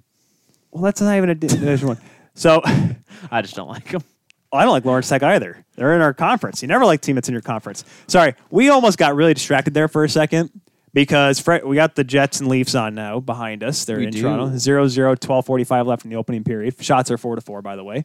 Freddie Anderson got bowled over, and Alex and I both just kind of like... Is that Freddie Anderson? Yeah, Freddie's in net. I thought he was playing the puck weird. He's got the... Oh, shut up. Well, like you get bowled over, I type in the text and I'm like, don't look. Because I mean, I didn't look. I watched it happen. I meant like, don't stare at it because people can kind of tell when we're looking at the screen. I mean, they could tell. Remember the highlight when we watched Lucas Raymond pot the play from Alexander Holtz against Austria? Both of us were like, it looked like we thought we were like kind of like right next to the camera so we could see it. We looked like we were looking up into the ceiling. Yeah, you gotta put the camera a little bit center on the TV, or at least like mount it up a little bit. I wonder if I could mount it on the TV, because if you put it up against it, then the TV's got like on the back and it's going to fall over. I don't want to do that. Alex, reason why I wanted to bring up the college hockey where he's from, because Alex. Ah, yes. You know what it's time for, Alex? It's time for the college scoreboard. Brought to you by our friends at Second String Leather Company, secondstringleather.com, hashtag crafted from the crease. Let's get into it, folks. We had a lot of games. We'll go over to Wednesday. Alex turns off his mic and starts dancing like a buffoon. You're still on screen. You know that, right? Wednesday, Hockey East action, Northeastern beating New Hampshire 7-0. 4 points for Zach Solo in that game. Non-conference action, AIC beating Long Island 5-2. And then we also had on Friday, as we go over to that, let's flip that onto the screen for you. Army beating LIU 5-2. Mason Kruger's first ever career hat trick. I'll have a good little story about the LIU Army thing here when we get done with this college hockey scoreboard. Brought to you by Section Leather Company. Hashtag from the Grease. From the Grease. Big Ten hockey action. Number 9, Michigan beats Ohio State 4-2. Nolan Moyle, 2 goals in that game. And Eric Portillo, his first collegiate win as a Wolverine. The freshman picking up the win in that one. Notre Dame beating number 1, Minnesota 3-2. Graham Slaggart and his brother Landon Slaggart combined for 5 points. Graham had a goal and 2 assists with the game-winning goal as well. Michigan State falls to Penn State in overtime. Alex Limoges, the game-winning goal in that one. ECAC action, St. Lawrence, Alex. There you go. There's that segue. Beating number 13, Clarkson. 2-1 in overtime. Luke Salem, the game-winning goal. Emil Zetterquist. Best pads in the league, or in the conference, or in the country, where you look at it. 36 saves in that one. Quinnipiac beating Colgate 3-0. On Friday. Hockey East, Maine beats Providence 4-3. Ben Poisson, 2 goals for the Black Bears. Victor Osman, 37 saves in that one. UConn beating New Hampshire 6-5 overtime. Wild one, Carter Turnbull, hat trick, and the game-winning goal. Alex, he did it all for the Huskies on that night. Vladislav Furtsov, though, had the best night. 2 goals and 2 assists for 4 points in that one. NCHC action, Western Michigan beating number 4 St. Cloud. Western Michigan, who couldn't score more than 2 goals and give up more than 6. They were able to pull off the win. Paul Wash and Ronnie Attard and Josh Pasalt each had a goal and assist. Tim Wash, his first collegiate goal, brother of Paul, for the Broncos. Minnesota State, number 5, beating Long Island. Oh, my gosh. LSSU, Lake Superior State, 3-0. Dryden McKay, Alex, his 19th career shutout, moves to 7th all-time on the NCAA Division I shutout list. Julian Uppervinick, a goal and 2 assists for the Mavericks. Bowling Green beating Northern Michigan 5-1. As now we move over to the Saturday. If I can click the right thingamabob, there we are. Flip it on over. Long Island beating Army 3-2. Jordan DeChico, Alex, a goal and 2 assists and the game-winning goal for the Sharks. They get their 3rd win of the season. Notre Dame finishing off Minnesota with a weekend sweep, a 2-1 victory. Dylan St. Cyr, 25 saves for the Fighting Irish. Max Ellis and Solek Bakic each had the goals for the Irish. First time this season, the Gophers get swept. Number 9, Michigan gets a sweep of their own with a goal and 2 assists from Owen Power. They win 5-0. Straussman, his 3rd shutout of the season, 30 saves for the Michigan captain. Wisconsin beating Arizona State 4-0. Linus Weisbach had 2 assists in that game, tied now with Cole Caulfield, at least after that game, win the scoring lead with 15 points. Number 12, Wisconsin, that is. And Penn State beating Michigan State by a score of 3-1, completing the weekend sweep in that one. Hockey East action, Jackson Stauber had 21 saves, picking up his 5th win of the year as Providence upends Maine. They get the weekend split, 3-2 win there for the Friars. UConn beating New Hampshire 8-3, and Boston College knocking off Merrimack with a 5-3 win. Western Michigan was able to complete the weekend sweep of the Huskies, and I can tell you right now, folks, nobody picked that. If you did, you're a liar. 3-1 win for the Broncos. Alex Islandis, 28 saves. Ethan Frank, 2 goals for the Broncos. WCHA action, number 8, Bowling Green completes their weekend sweep over Northern Michigan with a 6-2 win. Cameron Wright and Will Collin each having a goal and 2 assists for the Falcons. Mavericks able to beat Lake Superior State 6-2. Sam Morton, 2 goals and an assist for the lovely Minnesota State Mavericks. Now we jump over to Sunday as we jump on over the 7 games we had. AIC beating Holy Cross by a score of 1-0. Jake Jakarski, his first collegiate win and shutout, making 21 saves. The goal scorer, Julius Janinen. Janinen? How do you think you say that? I think I said Janinen, right? Or is that Haninen? I'm going to go with Janinen on that one. I'm going to say Janinen. Janinen, first collegiate goal. It was the only goal in that game as the Yellow Jackets beat the Crusaders. Wisconsin's able to complete the weekend sweep, 5-2 win over Arizona State. Cole Caulfield, Pelton Bice, Dylan Holloway, and Linus Weisbach all had 2-point games. Weisbach and Caulfield each leading the team now with 17 points. Number 11, Quinnipiac beats Colgate 3-0. Ty Smilanek, 2 goals, including the game-winning goal for the Bobcats. They reach the 10-win mark on the year. They become the 5th team to do that in the NCAA. Clarkson beating St. Lawrence, able to get the weekend split. 2-1 win for the Golden Knights. Ethan Hader, 4th win of the year, 30 saves in net. Hockey East, Boston gets their 2nd win. They finally get those games in against UMass. A 4-2 win, 33 saves for Drew Camesso, including 2 goals for Logan Cockrell. Boston College beating Merrimack 5-3. Mark McLaughlin, a goal and 2 assists. Spencer Knight picking up the win making 30 saves in that one. NCHC action, Denver is able to get a win over North Dakota, 4-1 win. Ryan Barrow, a goal and one assist in that one. So good for, obviously, him to get on the score sheet because, Alex, he really needed it. And Boston, as I check the today's games, because Omaha and Colorado College, they'll play later tonight, as well as North Dakota and Denver. They will play later as well. Boston University getting the weekend sweep over the Minutemen, a 4-3 victory in overtime. As I try to get the numbers here, let's see who scored the game-winning goal. Doesn't say here on College Hockey on this app, but it's okay. Boston Terriers, though, Alex. 3-1 now on the season. Of course, they had all those COVID issues, it seemed like, because they just seemed like they couldn't stay healthy. But the Boston Terriers, they're back on track. And that was your College Hockey Scoreboard, brought to you by Second String Leather Company, secondstringleather.com. # crafted from the crease. Was I too fast for you there? Talking about college stuff. Shout out to former Michigan Wolverine Chad Henne. Holy cats. Anything is possible. Okay, can I say this right now, Alex? I don't know. We're watching the game. Kelly and I are. Okay. And I want the Browns to win. I wanted Browns and Bills. You wanted the Browns in the Super Bowl. I wanted the Browns. I don't know about that. It'd be cool to see Tom Brady beat the Bills again, wouldn't it? That was a poop joke. Oh, okay. Browns in the Super Bowl. Oh, yeah, I guess that finally having that, that'd be great. No, and I'm like, okay, cool, but they're coming back. And I tweeted out and I said, what's going to change the tide of this game is one big hit to Patrick Mahomes. And then he gets concussed. And I'm like, oh, my gosh.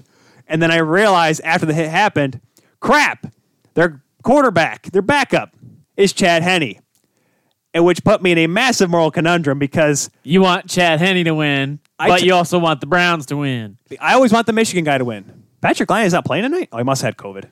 Must be a COVID protocol thing. Maybe. Either that or he's just not playing. Patrick Lyon not playing? If he had COVID, he wouldn't be in the arena. It could have been there's always some issues with that. If he has COVID, he's not going to be in the arena. Period. Period. No, anyways, they would not let him in the door. Chad Henne comes into the game, and I'm like, oh, man. Because here's what's going to happen, though. One of two things will happen. Either he'll come back and beat the Browns, or he'll choke, and all of a sudden he looks like the GOAT, wears the goat horns, and I don't want that for him. So when it's third and... of all time? What? He's going to be wearing the greatest of all time horns? No, the GOAT. No, not those horns. That's Tom Brady. Listen, what a save by Hellebuck. Sorry. ADD. Hellebuck made a great save. Shut up. And he comes into the game, and I'm just like, oh, no. But then it's 3rd and 15. If the Chiefs get a first down, it's over. And then Henne's like, I got to throw the ball. I got nowhere to throw it. So what does Chad Henne do? Run! He never ran at Michigan. And I mean, the only time he ever ran was when I played him in NCAA 06, and I ran the option because I was really good at the option. I had Mike Hart to pitch the ball to. That's the only time Chad Henne ever ran at the University of Michigan. And he just runs and puts the stroller down. He's like, I don't care if I get concussed. I'm getting this first down. Came up half a yard short, but what do? A screen pass. Not a try to jam the ball up the middle. They run a screen pass, and my goodness, they would do it. And I'm like, I can get behind this. But now they play the Bills. If Mahomes comes back next week, I'll want the Bills to win. If Henne plays, I'm going to have to want the Chiefs to win, which means Mahomes will be in the Super Bowl. Or... plot twist, Patrick Mahomes out for the rest of the season and playoffs. And then I'll be... Chad Henne wins the Super Bowl. Don't have Chad Henne versus Tom Brady for the love of God. Chad Henne versus Tom Brady. Well, because I told Kelly this, because remember... Dad's going to have an aneurysm. Chad Henne was the starting quarterback for a couple years with Miami. So twice a year, I had to see Tom Brady versus Chad Henne. I knew Brady was going to win, but it still kind of hurt to see Chad Henne lose. Now I don't know what I would want if it was Henne versus Brady in the Super Bowl. I'd want Henne to win. Well, you want to know why? Because I don't want Tom Brady to win. You're going to get Tampa Bay all the way to the Super Bowl, where they're hosting the Super Bowl in Tampa Bay this year. It'll be the first team to ever do it, and he's going to lose. Good day, sir. That would be a really rough day for me. Like I'll just be sad eating food. Yeah. Like, I'll just shoveling mozzarella sticks. You know what? We'll have to see if Dad wants to do anything for that. I hope so. Otherwise, we'll just come over here. Me and Katie. Eat just garbage food. Eat garbage food, drink beer, watch football. Watch Chad Henne versus Tom Brady and just have me cry. And don't forget, we also got to do our due diligence, folks. Our prop bets. We got to do the prop bets. You gonna pay? Did you pay last year? Yeah. Who won last year? I don't know. Did Dad win again last year? I don't know. Because we've done only 2 years, but... If Dad's out of it, perfect. I have a chance this year because Dad, I think, won the last 2 years. Maybe Kelly won. Kelly! No, we're not doing this. Okay. Well, I have questions. Well, if she just jumped on the chat, this would be easier. You know, you could have just turned me down. Holy cow, we don't need to be that loud. Jeez. Well, I'm just saying, I'd want to yell in our our fans' ears. That's why you take the mic away and you turn it off, and then you scream. Well, you could still hear me through my mic. Or not true. Still hear. I sat when we were over on the other side of this room. Uh-huh. I could hear my car alarm going. I was talking with Mike Stubbs at London Nights. I could hear my car alarm going off, and I thought it was getting stolen, but nobody could hear it on the broadcast. Yeah, okay. It didn't get stolen, obviously. Whatever you say. But after the college hockey scoreboard, we have nothing but the news. Well, okay. Notes. Let's wanted to quickly do Voracek. Ah, yes, Voracek. While you start talking, I'm going to look something up about that. Oh, because you're trying to see if he actually got, because there was a discussion. So, long story short, Mike Shaleski, who is from New York, by the way, which, yes, is very important for all this, because New York and Philadelphia, or New York and Pennsylvania for that matter, they just don't get along too well, Alex. Eagles and Giants, Rangers and Flyers, Yankees and, well, I guess not really Yankees and Phillies, but I'm trying to think of another sport here. I guess the Knicks and Sixers used to hate each other. I mean, maybe back in the 70s and 80s when Dr. J was there with the Sixers. Anyways, they don't get along. So Celeski comes down to work for Philadelphia, and apparently, and I didn't really know this because back in 2016, I was not the biggest, I didn't follow hockey. I watched it, analyzed it, played it, but I'm not in the same capacity I am now. Mike Celeski used to tear, apparently, Jakub Voracek a new one every time he played bad or every time the team was doing bad, and this was when the Flyers were bad. So when Mike Celeski got the first opportunity to talk to Travis Konecny and Jakub Voracek after the Flyers win on Saturday night, Jakub Voracek decides to let him know, we can't play the audio. I mean, we could because it's on Twitter, but we can't play it because there's a few words on there that I don't have a bleep button for. Cussing. He, long story short, called him a weasel because no matter what he says, he's going to write something crappy about him. Paraphrasing, of course. And I will say this. This is coming from a credentialed journalist, a credentialed writer, a credentialed guy that's been in these press conferences before, both in the room and on the Zoom calls. This is where, and I get it, there's the player side. Everyone's like, good for Voracek, calling him out. And remember, there was the whole thing with Austin Matthews and Steve Simmons last year in the playoffs. Right. So, and there's like, oh, man, good on him. Of course, when Austin Matthews did it, the Leafs had just lost to Columbus in that game. Long story short, at least the Flyers won. So Voracek, I think, was just mad to hear this man speak. So now there's a lot of journalists out there saying, man, why do you have to bring that out in the open? Why do you have to do that? Listen, player, journalist, me, I've done both. I've been on both sides of the mic, Alex. Okay? Yes, Tyler. Would I have gone that far with Voracek? Maybe not. But I get where Voracek's coming from, okay?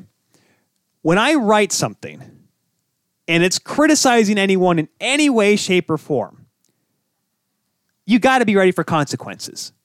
No one should be, I don't think anyone should be feeling for Mike Celeski, okay? No one should be like, oh, man, what a tough, because there are a couple people like, oh, that was like 4 years ago or 5 years ago. He's been doing it. There's been multiple occurrences. There is no good reason that Celeski should be like, oh, man, what did I do wrong here? You wrote something bad, and the guy's calling you out on it. Well, also, too, it's the one thing you have to take into... I wasn't done.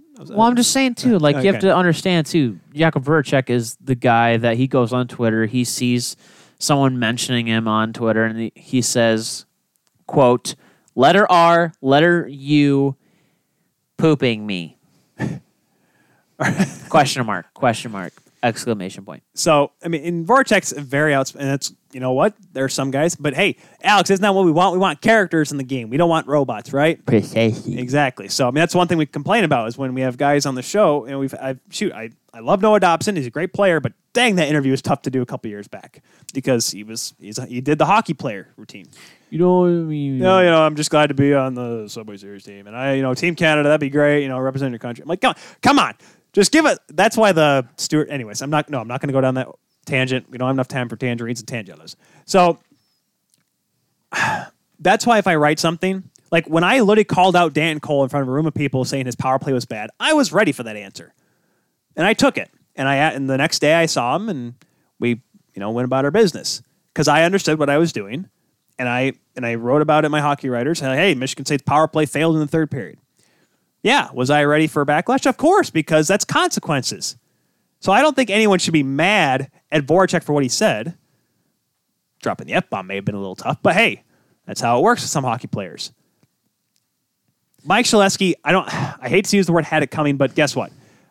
Voracek saw his opportunity, didn't like the guy, said his piece. There it is. No one should be feeling for Shaleski. I get why people are mad at Voracek, but when you call someone out, when you write saying that someone is losing because of their fault, and when you write something that's literally tweeted something that says they should trade Voracek for Katie Smith, the woman who sang God Bless America in the 70s, who's been dead for 10 years, 15 years? That's what I'm saying. If you know what you're going to, if you're going to do that, be ready for a backlash. Just another side note, as someone who has also been on the mic and also done interviews and... You're welcome. Jackwagon. Oh, you're welcome. Hey, whatever. Shut up. I gave you the... Hey, lacrosse, man. That was fun. You did not give me that job. You asked me, and I did it out of charity. And then I made sure, hey, Ryan, you're paying or Devin, you're paying me for this, right? Well, because you also did a camera, too. That's why. Well, I wasn't going to... Anywho. God, where was I going with this? Oh, yeah, some athletes just don't like talking to the media. That's just how it is. Some athletes, coaches, let's just make sure that we all are aware that John Tortorella is a human being. Yeah. And he exists, and he hates talking to the media. There is literally hour-long compilations of just John Tortorella, quote-unquote, abusing the media. Just because he doesn't want to talk to him, doesn't want to give him straight answers. Chris Pronger, before he had to end up retiring, he didn't like talking to media. No. And now he's part of management, so he kind of has to. But now he has to, but when he was a player, he literally wanted to say nothing. I'm just saying, there's the whole point of players got to, you're supposed to be made accessible to the team. And yeah, you're supposed to be made accessible, and just because you're there doesn't mean that you have to give them all the answers you want to. Yeah. It's the job of the media to get the answers that they want so they can write a story and, make things entertaining. And for some players, yeah, they want to, feed into that beast and, they want to be, the personality. And obviously when you're like a captain or something like that, you have to talk. It's part of your job. It's what you have to do is you have to, be a face for the team and the organization. But sometimes you just don't want to. And, this is probably one of those situations, like you said, where Voracek has had people criticizing him for however long, and he decided to take a shot, and he did. I mean, because let's be honest, when you are a star in this league, when you're a superstar. I wouldn't say Voracek's a superstar. He's a good player. Really good player. When you're a star in this league, we'll go with star. You're going to get criticized. A good player. Shoot. Good pro. I'm trying to think. When Alex Steen was on those Leafs teams, poor guy, right? Because he would lose Steen lose. Gosh, that's a wrestling joke for all of you non-wrestling fans out there. But I get it. It's a thing. It happens, and is it happening more frequently? Yes, because why? Because players are starting to realize now. I don't know if it's and people are like, oh, but if he was in the room, he wouldn't have said that. Not necessarily true. You ever heard of a guy by the name of John Tortorella and John Ben Brooks? What did I just say? Like I said, that's what I'm saying. No, it's a thing that's going to continue. I don't say we're going to see more of it, but play. I don't say is the word brave a good use for is the word brave a good one for this? I don't think it's bravery. Like they're more willing. They're becoming more willing to let people know. Media people are going to have to be more prepared. Yeah. They're going to have to be more prepared for athletes that don't want to talk, don't want to do anything. Like, what's his name? I'm going to have to look his name up. He played football for the Seahawks and the Raiders. Marshawn Lynch. Yeah. Who just did Peyton's place, by the way. Speaking of Hennessy. No. Yeah. So I don't get fined. He's done. Yeah, he does interviews where I'm here, so I don't have to be fined. Or they ask him a question. I'm happy to be here. Yeah, I'm happy to be here. Doesn't want to talk to. And you know what? That should be okay. If anything, from then on, press people, if you don't want those answers, don't talk to him. Talk to somebody else in the room that actually wants to, you know, be talked to. Because I'm sure that, you know, there's a Flyers player that would like to, you know, get a little bit more press or, you know, feel good about the, hey, I got to talk to the media today, honey. Oh, it's great. Sure, there's a reason why I think if we ever write anything about Dartmouth when they come back next season, we're going to be in trouble. Do you think PK Subban would be half the a-hole that he is now if he didn't get all the media and press coverage? I think it's because he's such a polarizing character. He's a personality, but think about it. If you didn't feed into that beast, yeah, like PK Subban, Brad Marchand, you know, Sean Avery, if you going back, like those kind of personalities, if you didn't feed into that and you didn't give them that media fire, yeah, do you think they'd still be the same? No. Of course they wouldn't be. I mean, they'd still, you know, have their on-ice personalities, but nobody would be like, oh, you know, he's really, you know, bombastic and he's got a real big mouth, you know what I'm saying? No, because nobody would cover them. Exactly. So I think, if anything, yeah, you're going to see a lot more athletes and coaches, probably not management. Well, let's say hockey players. I think baseball and football, you've seen a lot more of it in other sports, baseball, football, basketball. They've been willing to let people know. People saying, you know, they're willing to call out media and, you know, say how they really feel. Like, because hockey players have had that literally that mantra of being robots, not saying much, giving the bland answers, not giving, you know, anything to write about. You're going to see it more in hockey, I think. Yeah, hockey's has a reputation of being the most exciting, boring sport in the world. Yes. Exciting on the ice, boring off the ice. Well, pardon me, with the cameras on. Except unless you're in an Uber car and you're in the Ottawa Senators. Or a taxi. Bobby Ryan, hey, buddy. Hey, Matt, it's Shane. How you doing? Was Duchesne in that one? I think so. He was one of them. I thought it was a different scenario where Duchesne said something. No, that was Colorado. Duchesne in Colorado. That's a whole... You want to talk about a storybook there. Yeah. That's a story. Let's get into some news and notes, Alex. Yes. I got rid of one because Semyon Varlamov is okay. He got injured in the warm-up on Saturday, forcing poor Igor Sorokin to start, or Ilya Sorokin to start. Didn't play that well. I don't blame him. That's his first NHL game he didn't even expect to play, so I'm not going to put that on. But apparently Varlamov's okay, so good for him. Wasn't a good weekend for Sorokin, Shesterkin, and the Flurkin. There was one more goaltender that didn't have a good start. That was a prospect. Turkin. If it comes up, I'll remember it. But anyways, rough weekend for the goaltenders from Russia. Right. Bobrovsky, though, is supposed to be back Tuesday. I know there was issues getting him over there. Chris Kreider played really good last night for the Panthers and their win, so good for him. Canucks JT Miller returned to practice, missed time due to COVID. That's what I should have asked. Dang, if we had James for an hour... First of all, we would still not have gotten to this question probably because I had so many questions like coming in as we were talking. That's a good interview right there, folks. Like for all you kids out there, I say all you kids like I'm Don Cherry. For all you kids out there, if you want to do somewhere, holy cripes, what the heck? Okay, I was talking about the Don Cherry that not everyone hated, like the classic Don. Oh, who am I kidding? Okay, got me. You good, bud? You're a little red in the face there. You okay? Maybe you should, like, breathe or something. Oh, God. That's what air tastes like? Jeez. Anyways, and when you interview people, that's a good interview is when you because we have lists of questions. That's how we're communicating back and forth here on the Google Drive. So we have, like, a base. I think we may have gotten to two of them with him. Two of the ones that we wrote because the rest just came out. Like, that's a good interview. Right. So for all of you people that want to have a podcast eventually or just want to be in good media, the best interviews are ones where you have a plan, but you just kind of let it flow. Or if you just want to talk to people. If there's a girl you like or a guy you like. Do you walk into a date with a list of questions? Sometimes. I don't usually pull the paper out, though. First, I ask them, hey, is it okay if we have a conversation? Oh, put the piece of paper down. All right, so what are your... likes and dislikes about the weather. Okay, cool. What are you? Next question. I don't know if I'm pronouncing this correctly because my brother wrote it. It says finna smash.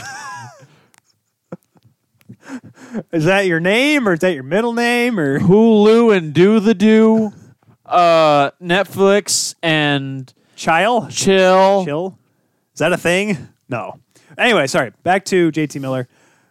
This is, it's important because people were criticizing the offense. Disney Plus and toe curling's a must. You need to get on Pinterest, man. Pinterest. I don't know what you go on there for. I don't know. What's interior design? Get off TikTok. There you go. Hey, you leave TikTok alone. I will never. But no. Anyways, honestly, because everyone's given the offense because Pettersson's not playing well, and Brock Besser scored goals in the first game, but he hasn't done squat since. What's going on? It's the first weekend. Chill out. Right, but when you get shut up by your former goaltender, who you could have probably afforded, that's embarrassing. That's why I think everyone got mad. And that's not the player's fault, though. That would be what would be better, Alex? Ranking how the teams are going to finish, or who has the more insufferable fan base on social media? Yes, both. Because I'll be honest. I mean, maybe it's because here's the thing. Because I think Toronto's first, 100%. Toronto then Edmonton. I think what's after that. I think what's going to happen. If we're just sticking with the North, I think it's going to be one of those situations where teams' fan bases are just going to become like the Toronto Maple Leafs fan base on the pure basis that... Well, Edmonton. No. Edmonton is Toronto West, and no one's going to want to admit it over there, but that's the truth. No, what's going to happen is everyone's going to...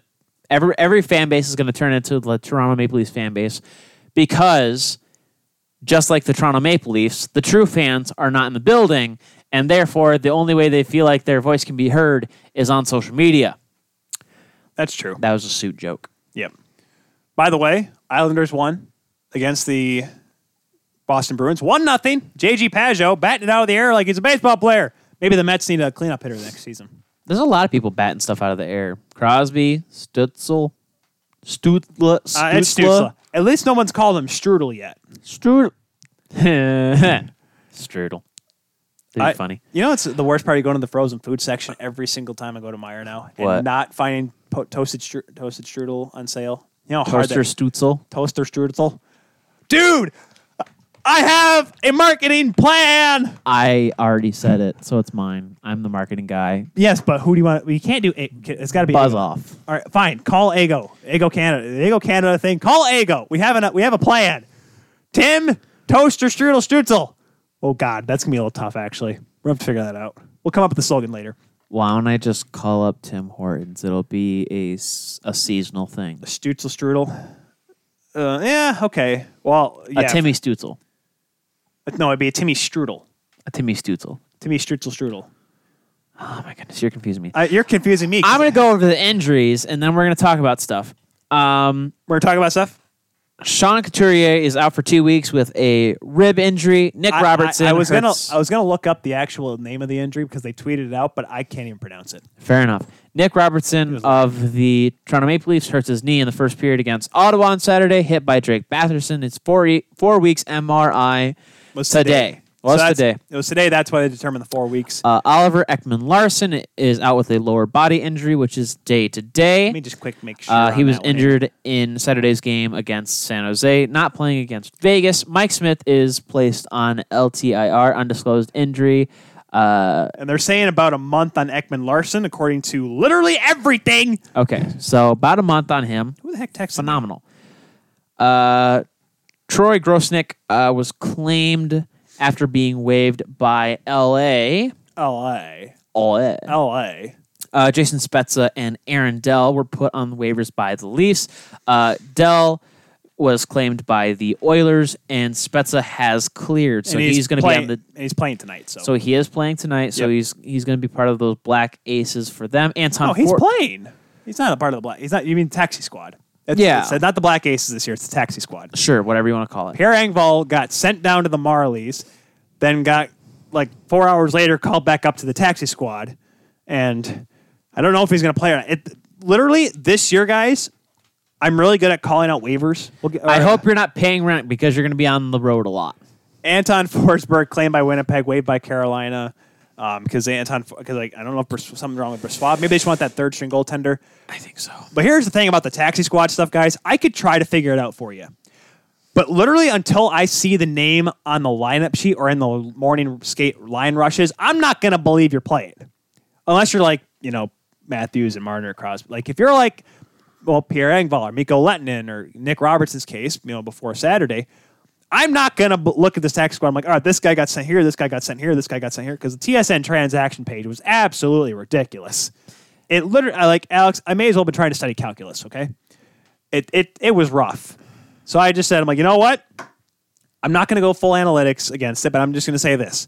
If you're not in the morning skate, I won't believe you're actually on the team. If that makes sense. I'm just going to see who's on the ice when the game starts. When the puck drops. Well, there's only, well, that's if you're on tough. The ice or on the bench. Okay, I was about to say, because there's only 6 players on the ice when the game starts. Thanks, Uncle Max. Yeah, so... local news, Jimmy Howard has decided to retire. What? It's not official. Okay. He's going to. He's going. According to literally every report. Who is he playing for? Apparently, Ken Holland reached out to him. And that's when the news came out that Jimmy Howard wants to retire.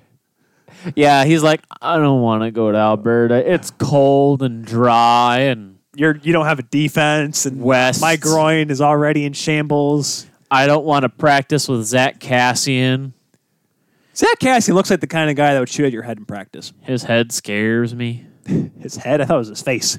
Who's the goalie that got injured in warm-ups because he took one to the neck? Varlamov. Varlamov, but he's okay, though. It was only a stinger, but he just couldn't play that night. And it's so weird because, like I said, there's going to be so many transactions and movements. Like, my phone every day just blows up with, this guy went up, this guy went down, this guy's on tax squad, this guy's off tax squad, this guy's going to go tax squad, but he's going to go to the minors, he's going to go back to tax squad, all within 3-hour span. It just doesn't make sense. But Jimmy Howard, though, before we get into the end of our last segment of the show, Jimmy Howard, after 14 seasons, is planning to retire. Now, like I said, nothing's been official yet, right? I'm just gonna look this up here. Yeah, I haven't seen anything. Howard to retire, likely to retire. Okay, because Frege was the first one to report. Well, the Detroit News is the one that's the closest one. This was yesterday at 8:13 a.m. Yes, and Frege will announce his retirement from the NHL in the coming days. Sportsnet, just okay. Quoting Sportsnet. We'll probably have one of those, you know, phones like iPhone notebooks that they screenshot and post to social media. You know, you see that every so often. So, I get it. It sucks because, oh, shoot, we watched Jimmy Howard grow up, almost. He came over from Maine. By the way, he had one of the best goals against average in the history of college hockey at Maine, by the way. Lost in the 04 national championship to Adam Burkholz and Denver. But we saw him from day one in Grand Rapids. 2005. Yep. Post-lockout, he was their goaltender, and we saw him, all of his trial and tribulations trying to get to the NHL, and then he got his chance, and we saw him earn his 6-year contract, and then watched it go right out the door right after. Because, boy. Yeah. And I get it. People are like, oh, thank God, this guy sucks. Listen, guys. Well, because, I mean, was that at the time where it was like Jimmy Howard and Joey Mack? No, well, no, Joey Mack left. Joey Mack was left. The Islanders at that point. So it went out of the Bridgeport, yeah, out of the lockout. It was McDonald and Howard. Howard went Boston, then to the Islanders. No, McDonald went to the Islanders and the Bruins and Islanders. Holy cow! Howard stayed. They got like Adam Burkholz, a couple other guys. Then Peter Mrazek. McDonald came back. And that's when Mrazek came. That's when McDonald ended up, I think, just going overseas to play. And that's when Mrazek came in. But by that point, of course, that was when Howard was already up in Detroit. Right. So it actually may have been McDonald and Mrazek for a minute. It was Mrazek and McCollum. It was Mrazek and McCollum and McDonald and Howard. Yep. Which for Griffins fans...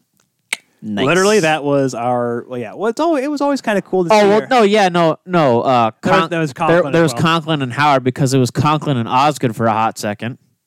Yep, that was the only... And then, of course, we saw Joey Mack play. But Howard, though, it's like, it sucks. Like, oh, I remember when he was good. And that's almost a decade ago, Alex. That's the tough part. Because as soon as Mrazek took over, Howard just, his confidence went away, and so did his groin. But well, I mean, it's not. It's just one of those things where you saw it deteriorate so fast. Because he went from that 6-year deal, and then it became a trend of, well, he's just bad. Yeah, like Mark Stahl. Mark Stahl used to be a pretty decent hockey player. He used to be someone that you're like, he got brought up to the NHL. You would trade for him if like you were doing like a GM mode and like someone offered you to trade for Mark Stahl. Yeah, sure, I'll take him in NHL 12. That's what I'm saying.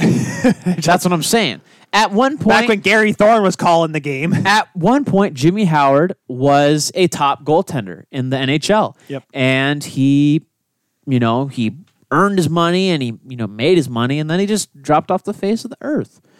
I mean, it's just how it was for him. And it's, I mean, you play 14 years. I mean, doesn't he have a Stanley Cup to his name? Technically, because he was on the roster for a few games, the 07-08 team. By the way, he's Jimmy Howard III, according to his bio. Huh. James Russell. His name is James Russell. James Russell Howard III. No, how do you not call him Terrier? But because he didn't play for Boston. Listen, okay, well, I think what, but there you go. That's why I thought James Russell Terrier. Well, that's why. I always thought they should call him Jack Parker, the famed Boston Terriers coach. I'm like, is his name not Jack Russell now at this point? I don't know. Jack Russell Terrier. So I guess before we move on from Jimmy Howard, I know mine, but Alex, what was your Jimmy Howard moment? My Jimmy Howard moment? Yes, this is coming from Leafs fans, but don't forget, folks, we live here in Michigan. Like I said, we saw Leafs him in Grand Rapids. I'm a guy that likes the Leafs. I am not a Leafs fan. Not a Leafs fan? Not a Leafs? That's what I said. Leafs. Well, don't be so aloof and answer the question. It's a Leafs. I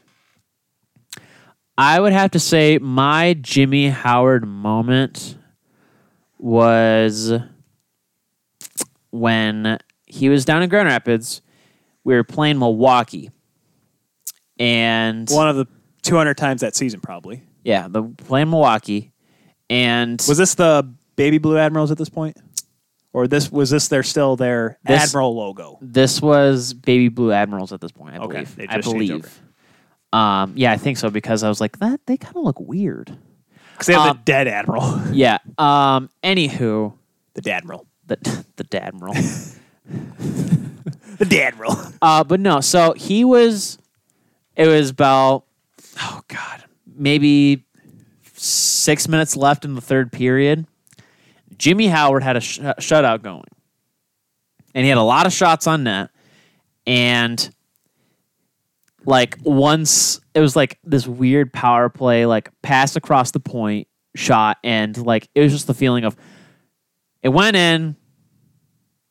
They were about to call it off because there was goalie interference, and then they reversed the no goal call, called it a goal, and I think the Red Wings ended up winning like 3-1 that game. But he didn't get the shutout.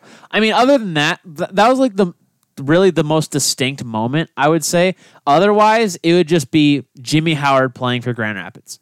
Purely that. That would be my Jimmy Howard moments, is him playing for Grand Rapids. I will say this. Because he was, like, growing up as a Griffins fan, after Joey Mack, like, he was... We had expectations. He was the goalie for the longest time. He really was. I mean, there was, you'd have the backup goalie like switch every other game, it kind of seemed like, and then McCollum became a constant. But the reason why McCollum has the most wins in team history is because he played there for 6 years. Right. But I mean, he was the starting goalie for the longest time before Mrazek got there. So, yeah, I mean, other than that, I would say maybe watching him in warmups and just his intense, like, Jimmy Howard stare where he's like, He was, I don't want to say he was full-scale Jeff Lurg, but in terms of focus, but he was at that point. Well, here's... No, that'd be the Jimmy Howard moment, is watching him in warm-ups just, like, doing his little goalie fidget where he's like, blocker, glove, blocker, where he just, like, where the goalie's just, like there. Take, like, the 2-inch, They try to visualize the shot and whatnot. Yeah, I know. Well, I'm trying to think. Well, my thing with Jimmy Howard was a tale of two cities. It was okay. Oh, you're going to get poetic with this. I should fall asleep. No, not poetic. Like, watch him rise to, because that was his first starts in the 07-08 season.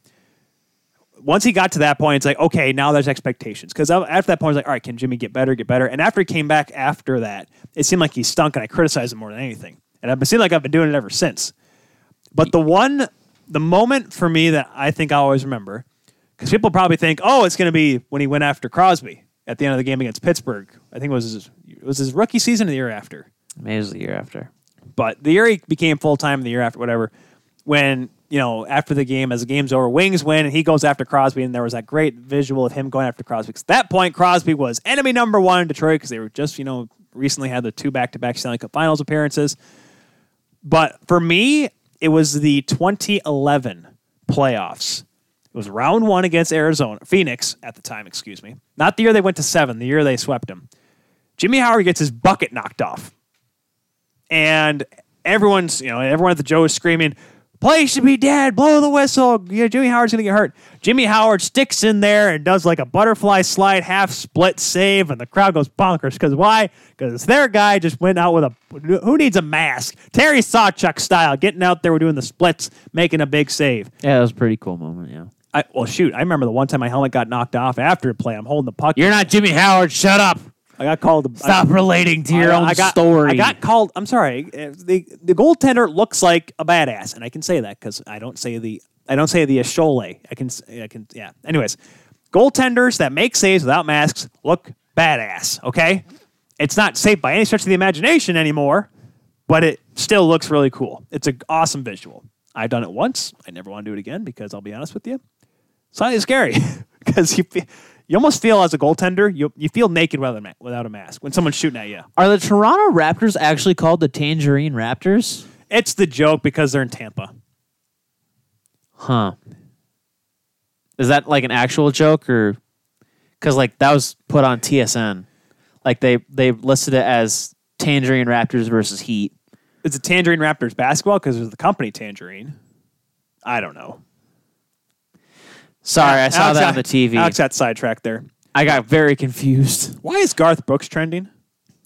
I don't know. Oh, okay. Whatever. Oh, a tweet's going to be good when it starts with, this is not a political statement. Well, apparently okay. Garth Brooks is playing at the presidential inauguration on Wednesday, whatever. Okay, cool. All right.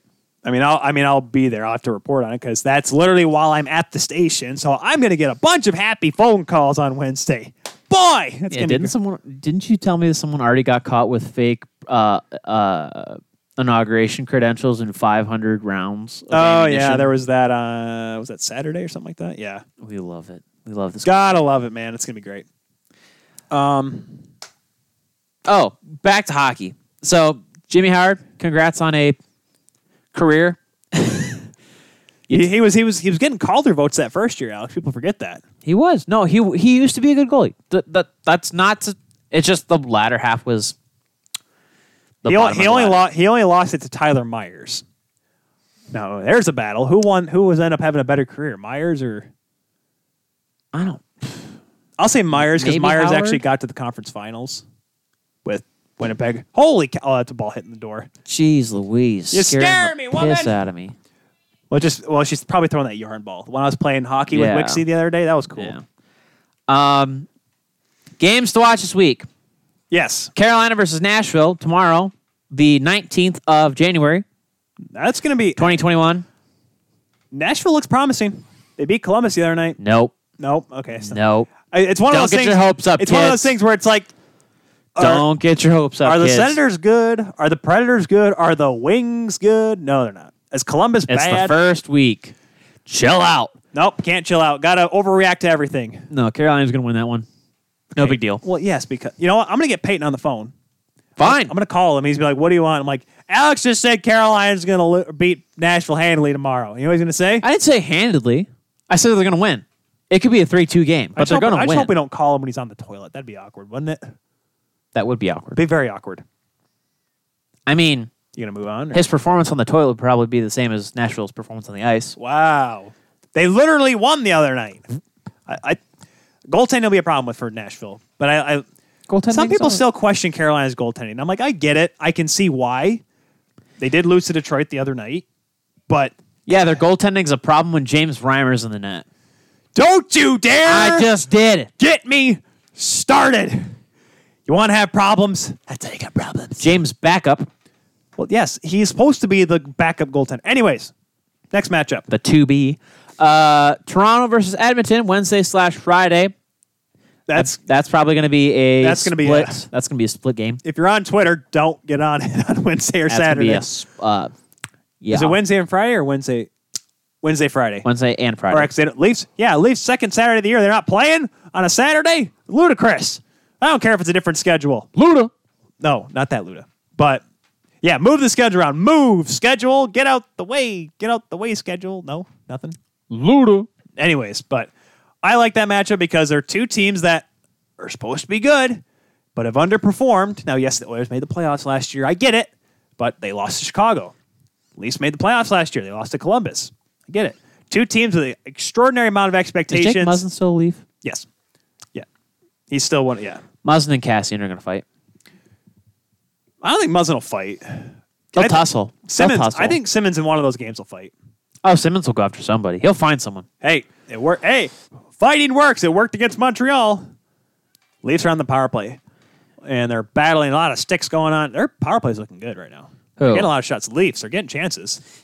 Are the Leafs' power play good, or is the Jets' penalty kill bad? This is the question on the Keel Show. Willie, Spezza, Tavares. Is that Lettinen at the point? I don't know. I don't remember any of the numbers now. That's the problem. Hyman. No, well, Hyman's down in front. I'm talking about who's running the point. Nylander and whoever the other guys. Yeah, okay. Philly versus Boston. This is going to be a preview of the outdoor game Thursday and Saturday. It is holy cow, Lettinen's on the power play. Cool. Anyway, sorry. Somebody must be hurt. Hey, Katie. Does Katie know we're on the show? She should. Text her if you need to. I will. No. So Philly, Boston, Thursday and Saturday. That's going to be something fun to watch. So ready for this? I saw this stat after the game, and Tavares just scored. Leafs 1-0. Holy, they're out shooting him 22-10. Holy cow! But I saw this tweet. It's from World Hockey Report and a couple other guys. The Bruins, Alex, have not scored an even strength goal yet this season. I know it's only a few games in. Leafs just scored. Yes, Tavares. That's what I said. Tavares scored, but. The thing is this. The stat is this. The only other team, Alex, in the National Hockey League that has not scored an even-strength goal yet in this season is the Dallas Stars. Because they haven't played. Who haven't even played a game! Thank you, Tyler. So I take my mic away for everybody. No, I wasn't yelling at you, hon. I'm sorry. That's why I take my mic away, so people can hear me yell. See, if we had, the boom mics or whatever, I could just pull away from it. Sure. But then we'd have, arms in front of our face, and people have to see our pretty faces. You have an ugly mug. You're the one that has to wear a toque every week. Because it's freezing in here. It's warmish. It's not warm. People are falling everywhere. Sticks are breaking. It's a yard sale here in Toronto. What is Nick Ehlers doing going after Jake Muzzin? Dude, I don't know. I just saw sticks flying. Maybe he's constipated. It literally looked like a Bush League hockey game. That's what it looked like. But Philly, Carter Hart's going to be there. I think that team will finish up there towards the division. That could be, unless Boston can't figure it out. No, that'd be a good game. If Boston can figure it out, I still think they'll win the division. It's early on, but that could be a telltale sign of the 1-2 in that East Division, the Mass Mutual East Division, by the way. Maybe. Tampa versus Columbus Thursday and Saturday as well. The Irresistible Force made the movable object again. The Bolts versus the Blue Jackets. A matchup that I thought was going to go a lot closer last year and a lot different the way it ended up playing out. But Corpusal looked really good today. The Wings in that game today. This is why I was fortunate enough because it was at noon. I was able to listen to it while I was at work today.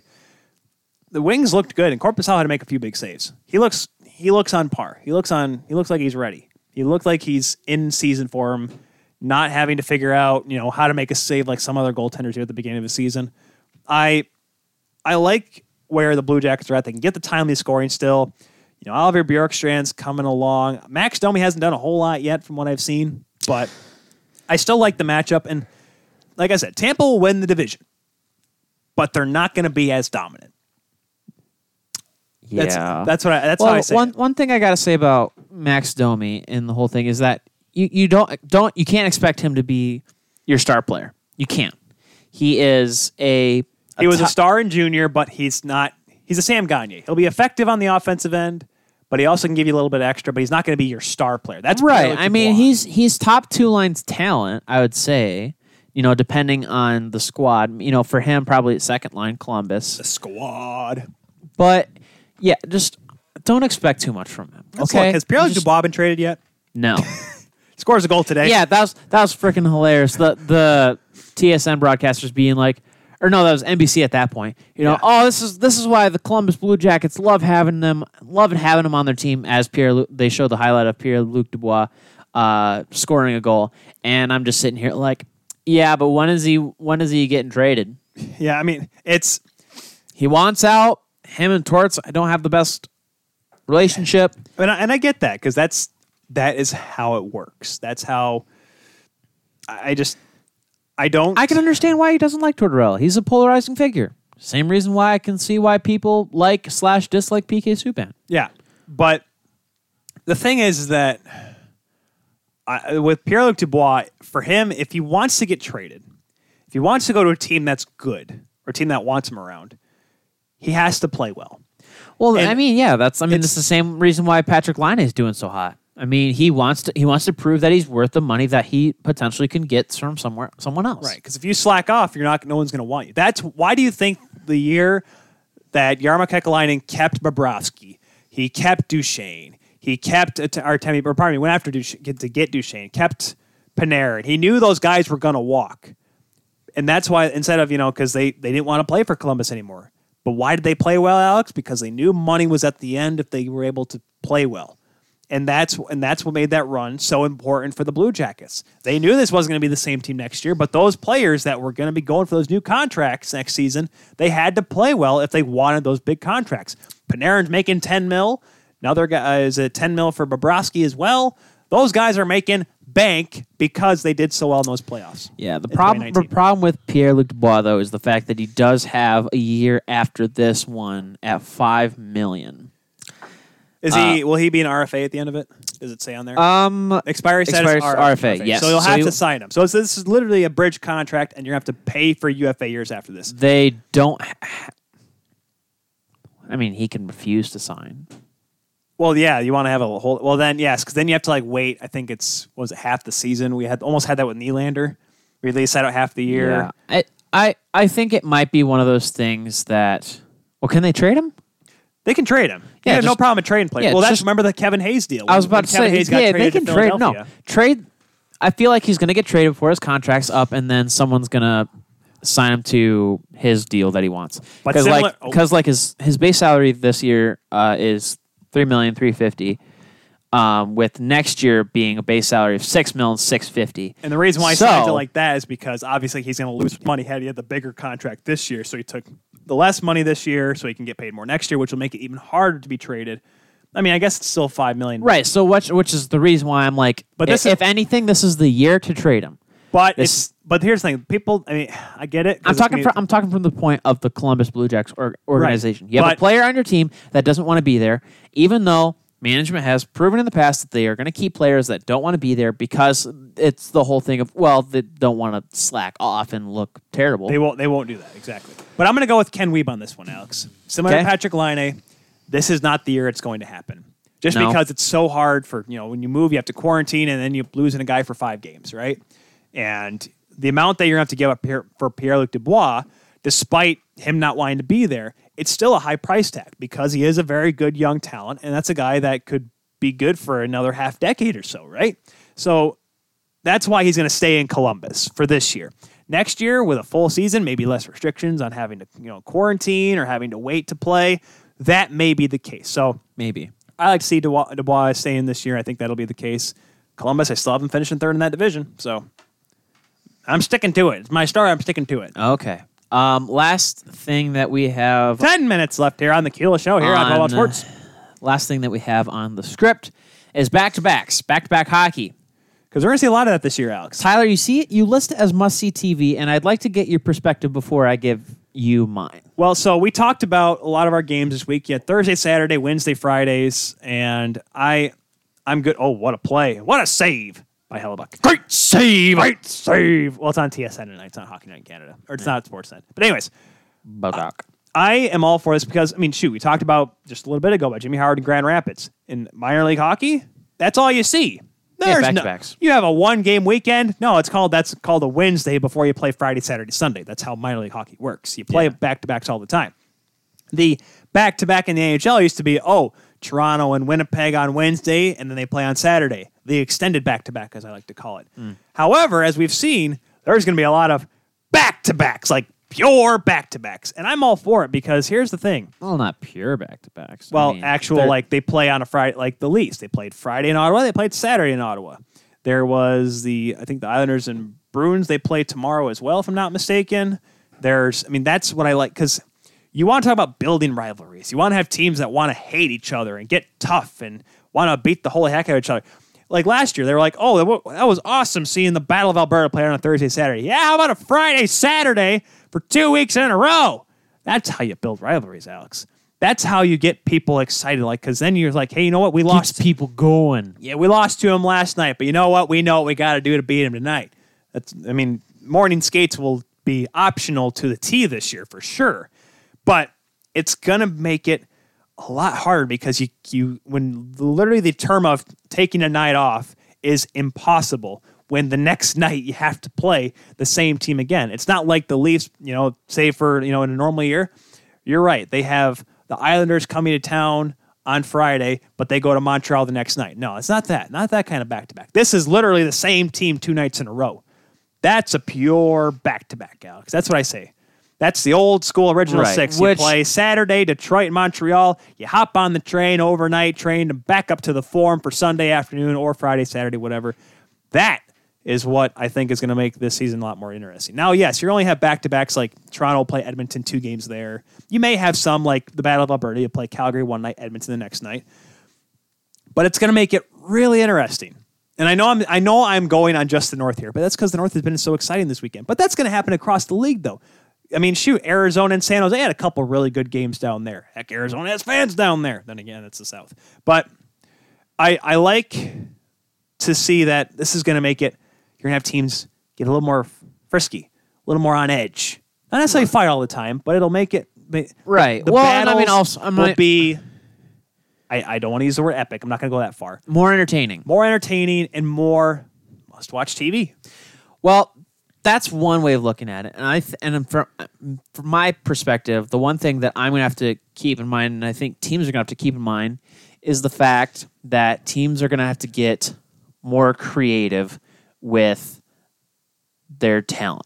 Lineups, yep. They're going to have to definitely work on that because, for one, when you're playing a back-to-back, it's very easy to say, this matchup didn't work this night. Playing first line versus first line, second line versus second line, that kind of thing. Didn't really work out for us. Okay, what can we do?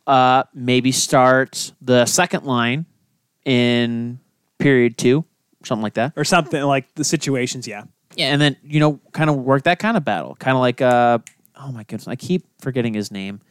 Boston Bruins head coach. Cassidy. Yeah, Bruce Cassidy. That's something that he has perfected the art of. But what about Babcock? Huh? Well, there's a reason why. Do you not remember 1819? There's a reason why he's not behind the bench time. He's working for NBC. It's not Milbury, but it's Babcock. Hello, ladies and gentlemen. Welcome to the story where we replace one guy with his identical brother. So that's one thing. And then also goaltending, too, is another thing that you're going to have to keep in mind. This is going to be a season, like I said before, this is going to be definitely a season that teams that have the 1A, 1B combo, it's going to play out a lot better for you. Because teams like, and I bash Reimer, but when you have a tandem where you have Mrazek and Reimer, Reimer can win games. At the very least, he can keep teams in games. Yes.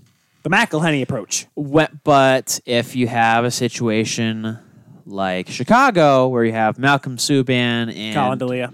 Who? Colin Delia. Who? Okay, Colin Delia, the guy that got hurt before Scott Foster came in and saved the day against Winnipeg. My joke. Yeah, that's another.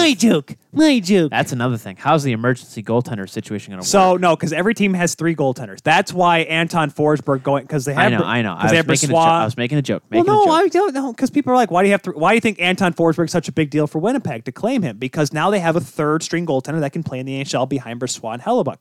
Why do you think it was so important that Aaron Dell got picked up by Edmonton? Well, Mike Smith is on LTIR for who knows how long. And they really need all the goaltending help they can get there in Edmonton. You need to have three goaltenders this year that can play in the NHL. Yeah, which is going to be, that's another thing, is a huge challenge of, you know, people have always had, or I think teams have always had the problem of establishing, you know, two strong goaltenders. Usually it's been a strong starting goaltender, which is the reason why he's starting goaltender, and then a capable backup. And then Curtis McElhinney. Now you're in the situation where, like you said, you have to have three capable goalies to feel safe at the very least. So I think that's one thing that we're going to have to keep in mind is the player. I forgot the word for it. Player management. Load management. There we go. Load management. Before we sign off here today, before we take it over to Talking Minds with the Rando, coming up at 8:30, talking SPHL and other stuff. Ooh, we love it. I got to quick plug something here. Okay. Thursday, I did an interview this morning with head coach Brian Riley, Army West Point head coach, because last weekend, mentioned it in the College Hockey Scoreboard, he went up against his nephew, Brett Riley, head coach of the Long Island Sharks. And I thought to myself, that's a great idea. So what am I going to do? I interviewed Brian this morning. I interviewed Brett tomorrow. Thursday night, the premiere of a special Kuhl Show episode. Just me, Alex. I'm sorry. I know you don't. I know. That's all right. It's gonna be pre-done, but it's gonna go live. It's gonna be on our Kuhl Show YouTube, Twitter, Facebook, Twitch. Alex, we're gonna go on there. It's gonna be live everywhere on that Thursday night, 6:00. So same start time here on 12-Ounce Sports, but we're gonna be on our own social media platforms and the YouTube channel as well. The podcast form will be up as well on Thursday night. Brett Riley and Brian Riley, a special story: uncle versus nephew coaching against each other at the collegiate level. We're going to get their thoughts on that and also their lineage, because remember, there was Jack Riley, Brian's dad, Brett's grandfather, was the head coach of the 1960 U.S. Olympic team that won gold medal. We're going to get both their stories from there. Be sure to check that out Thursday night. We'll put it across on the social medias throughout up until then. Live, 6 o'clock. Well, live premiere at 6 o'clock on Thursday. Yes. I just had to plug that before I go, because if I forgot, I would have been mad at myself. Yes, and we are 3 minutes to... end of showtime. I just wanted to get it out because I'm like, I knew if I said, like, if we tried to start doing the sign off, we'll start yammering about something. I'll just forget about it. That's true. Because that's usually how it goes these days. But no, it'll be exciting. Still 1-0 Leafs, by the way. Did Mikko Lehtinen get a point on that? I don't know. Well, hold on. I got 2 minutes here. Let me see. Where's the game center? Because John Tavares got the goal. Hey. No. Oh, what did you do? I grabbed her neck. Oh, because she's biting the stick? Yes. Because Wixie plays hockey now. Nylander and Muzzin on the assist. Jake Muzzin was out there? Why was Muzzin out there? She's biting the stick, and Alex grabbed her. Yeah. She's not causing a riot. She's just causing a havoc. Yeah.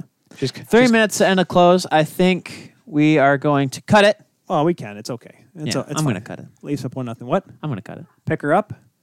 You want to try to pick her up right now? Look. Pick up Wixie. Wixie making her second appearance on today's show. 3 times in 2 shows. Wixie, you're on fire. This girl is on fire. Da. This girl's on fire. Ugh. Alicia Keys. There. Oh, baby girl. Hi, can I have a kiss? Oh, you going to kiss the mic? Sounds well, Tyler, if you want to cue up the music, I'll take us home. Make sure you check us out on our podcatcher as well. All that good stuff. Favorite podcatchers. For Tyler, the Insider of the Insiders, I'm your host, Alex Keel. Talking Miners with Rando up next here on 12-Ounce Sports. We will see you next time. Say bye, everybody. Say bye, Wixie. Can we tell them hashtag TKS? Hashtag TKS at Keel Show on Twitter and Facebook. Thursday night, live with Brian and Brett. Well, not live, but live-ish. Goodbye. Are you talking?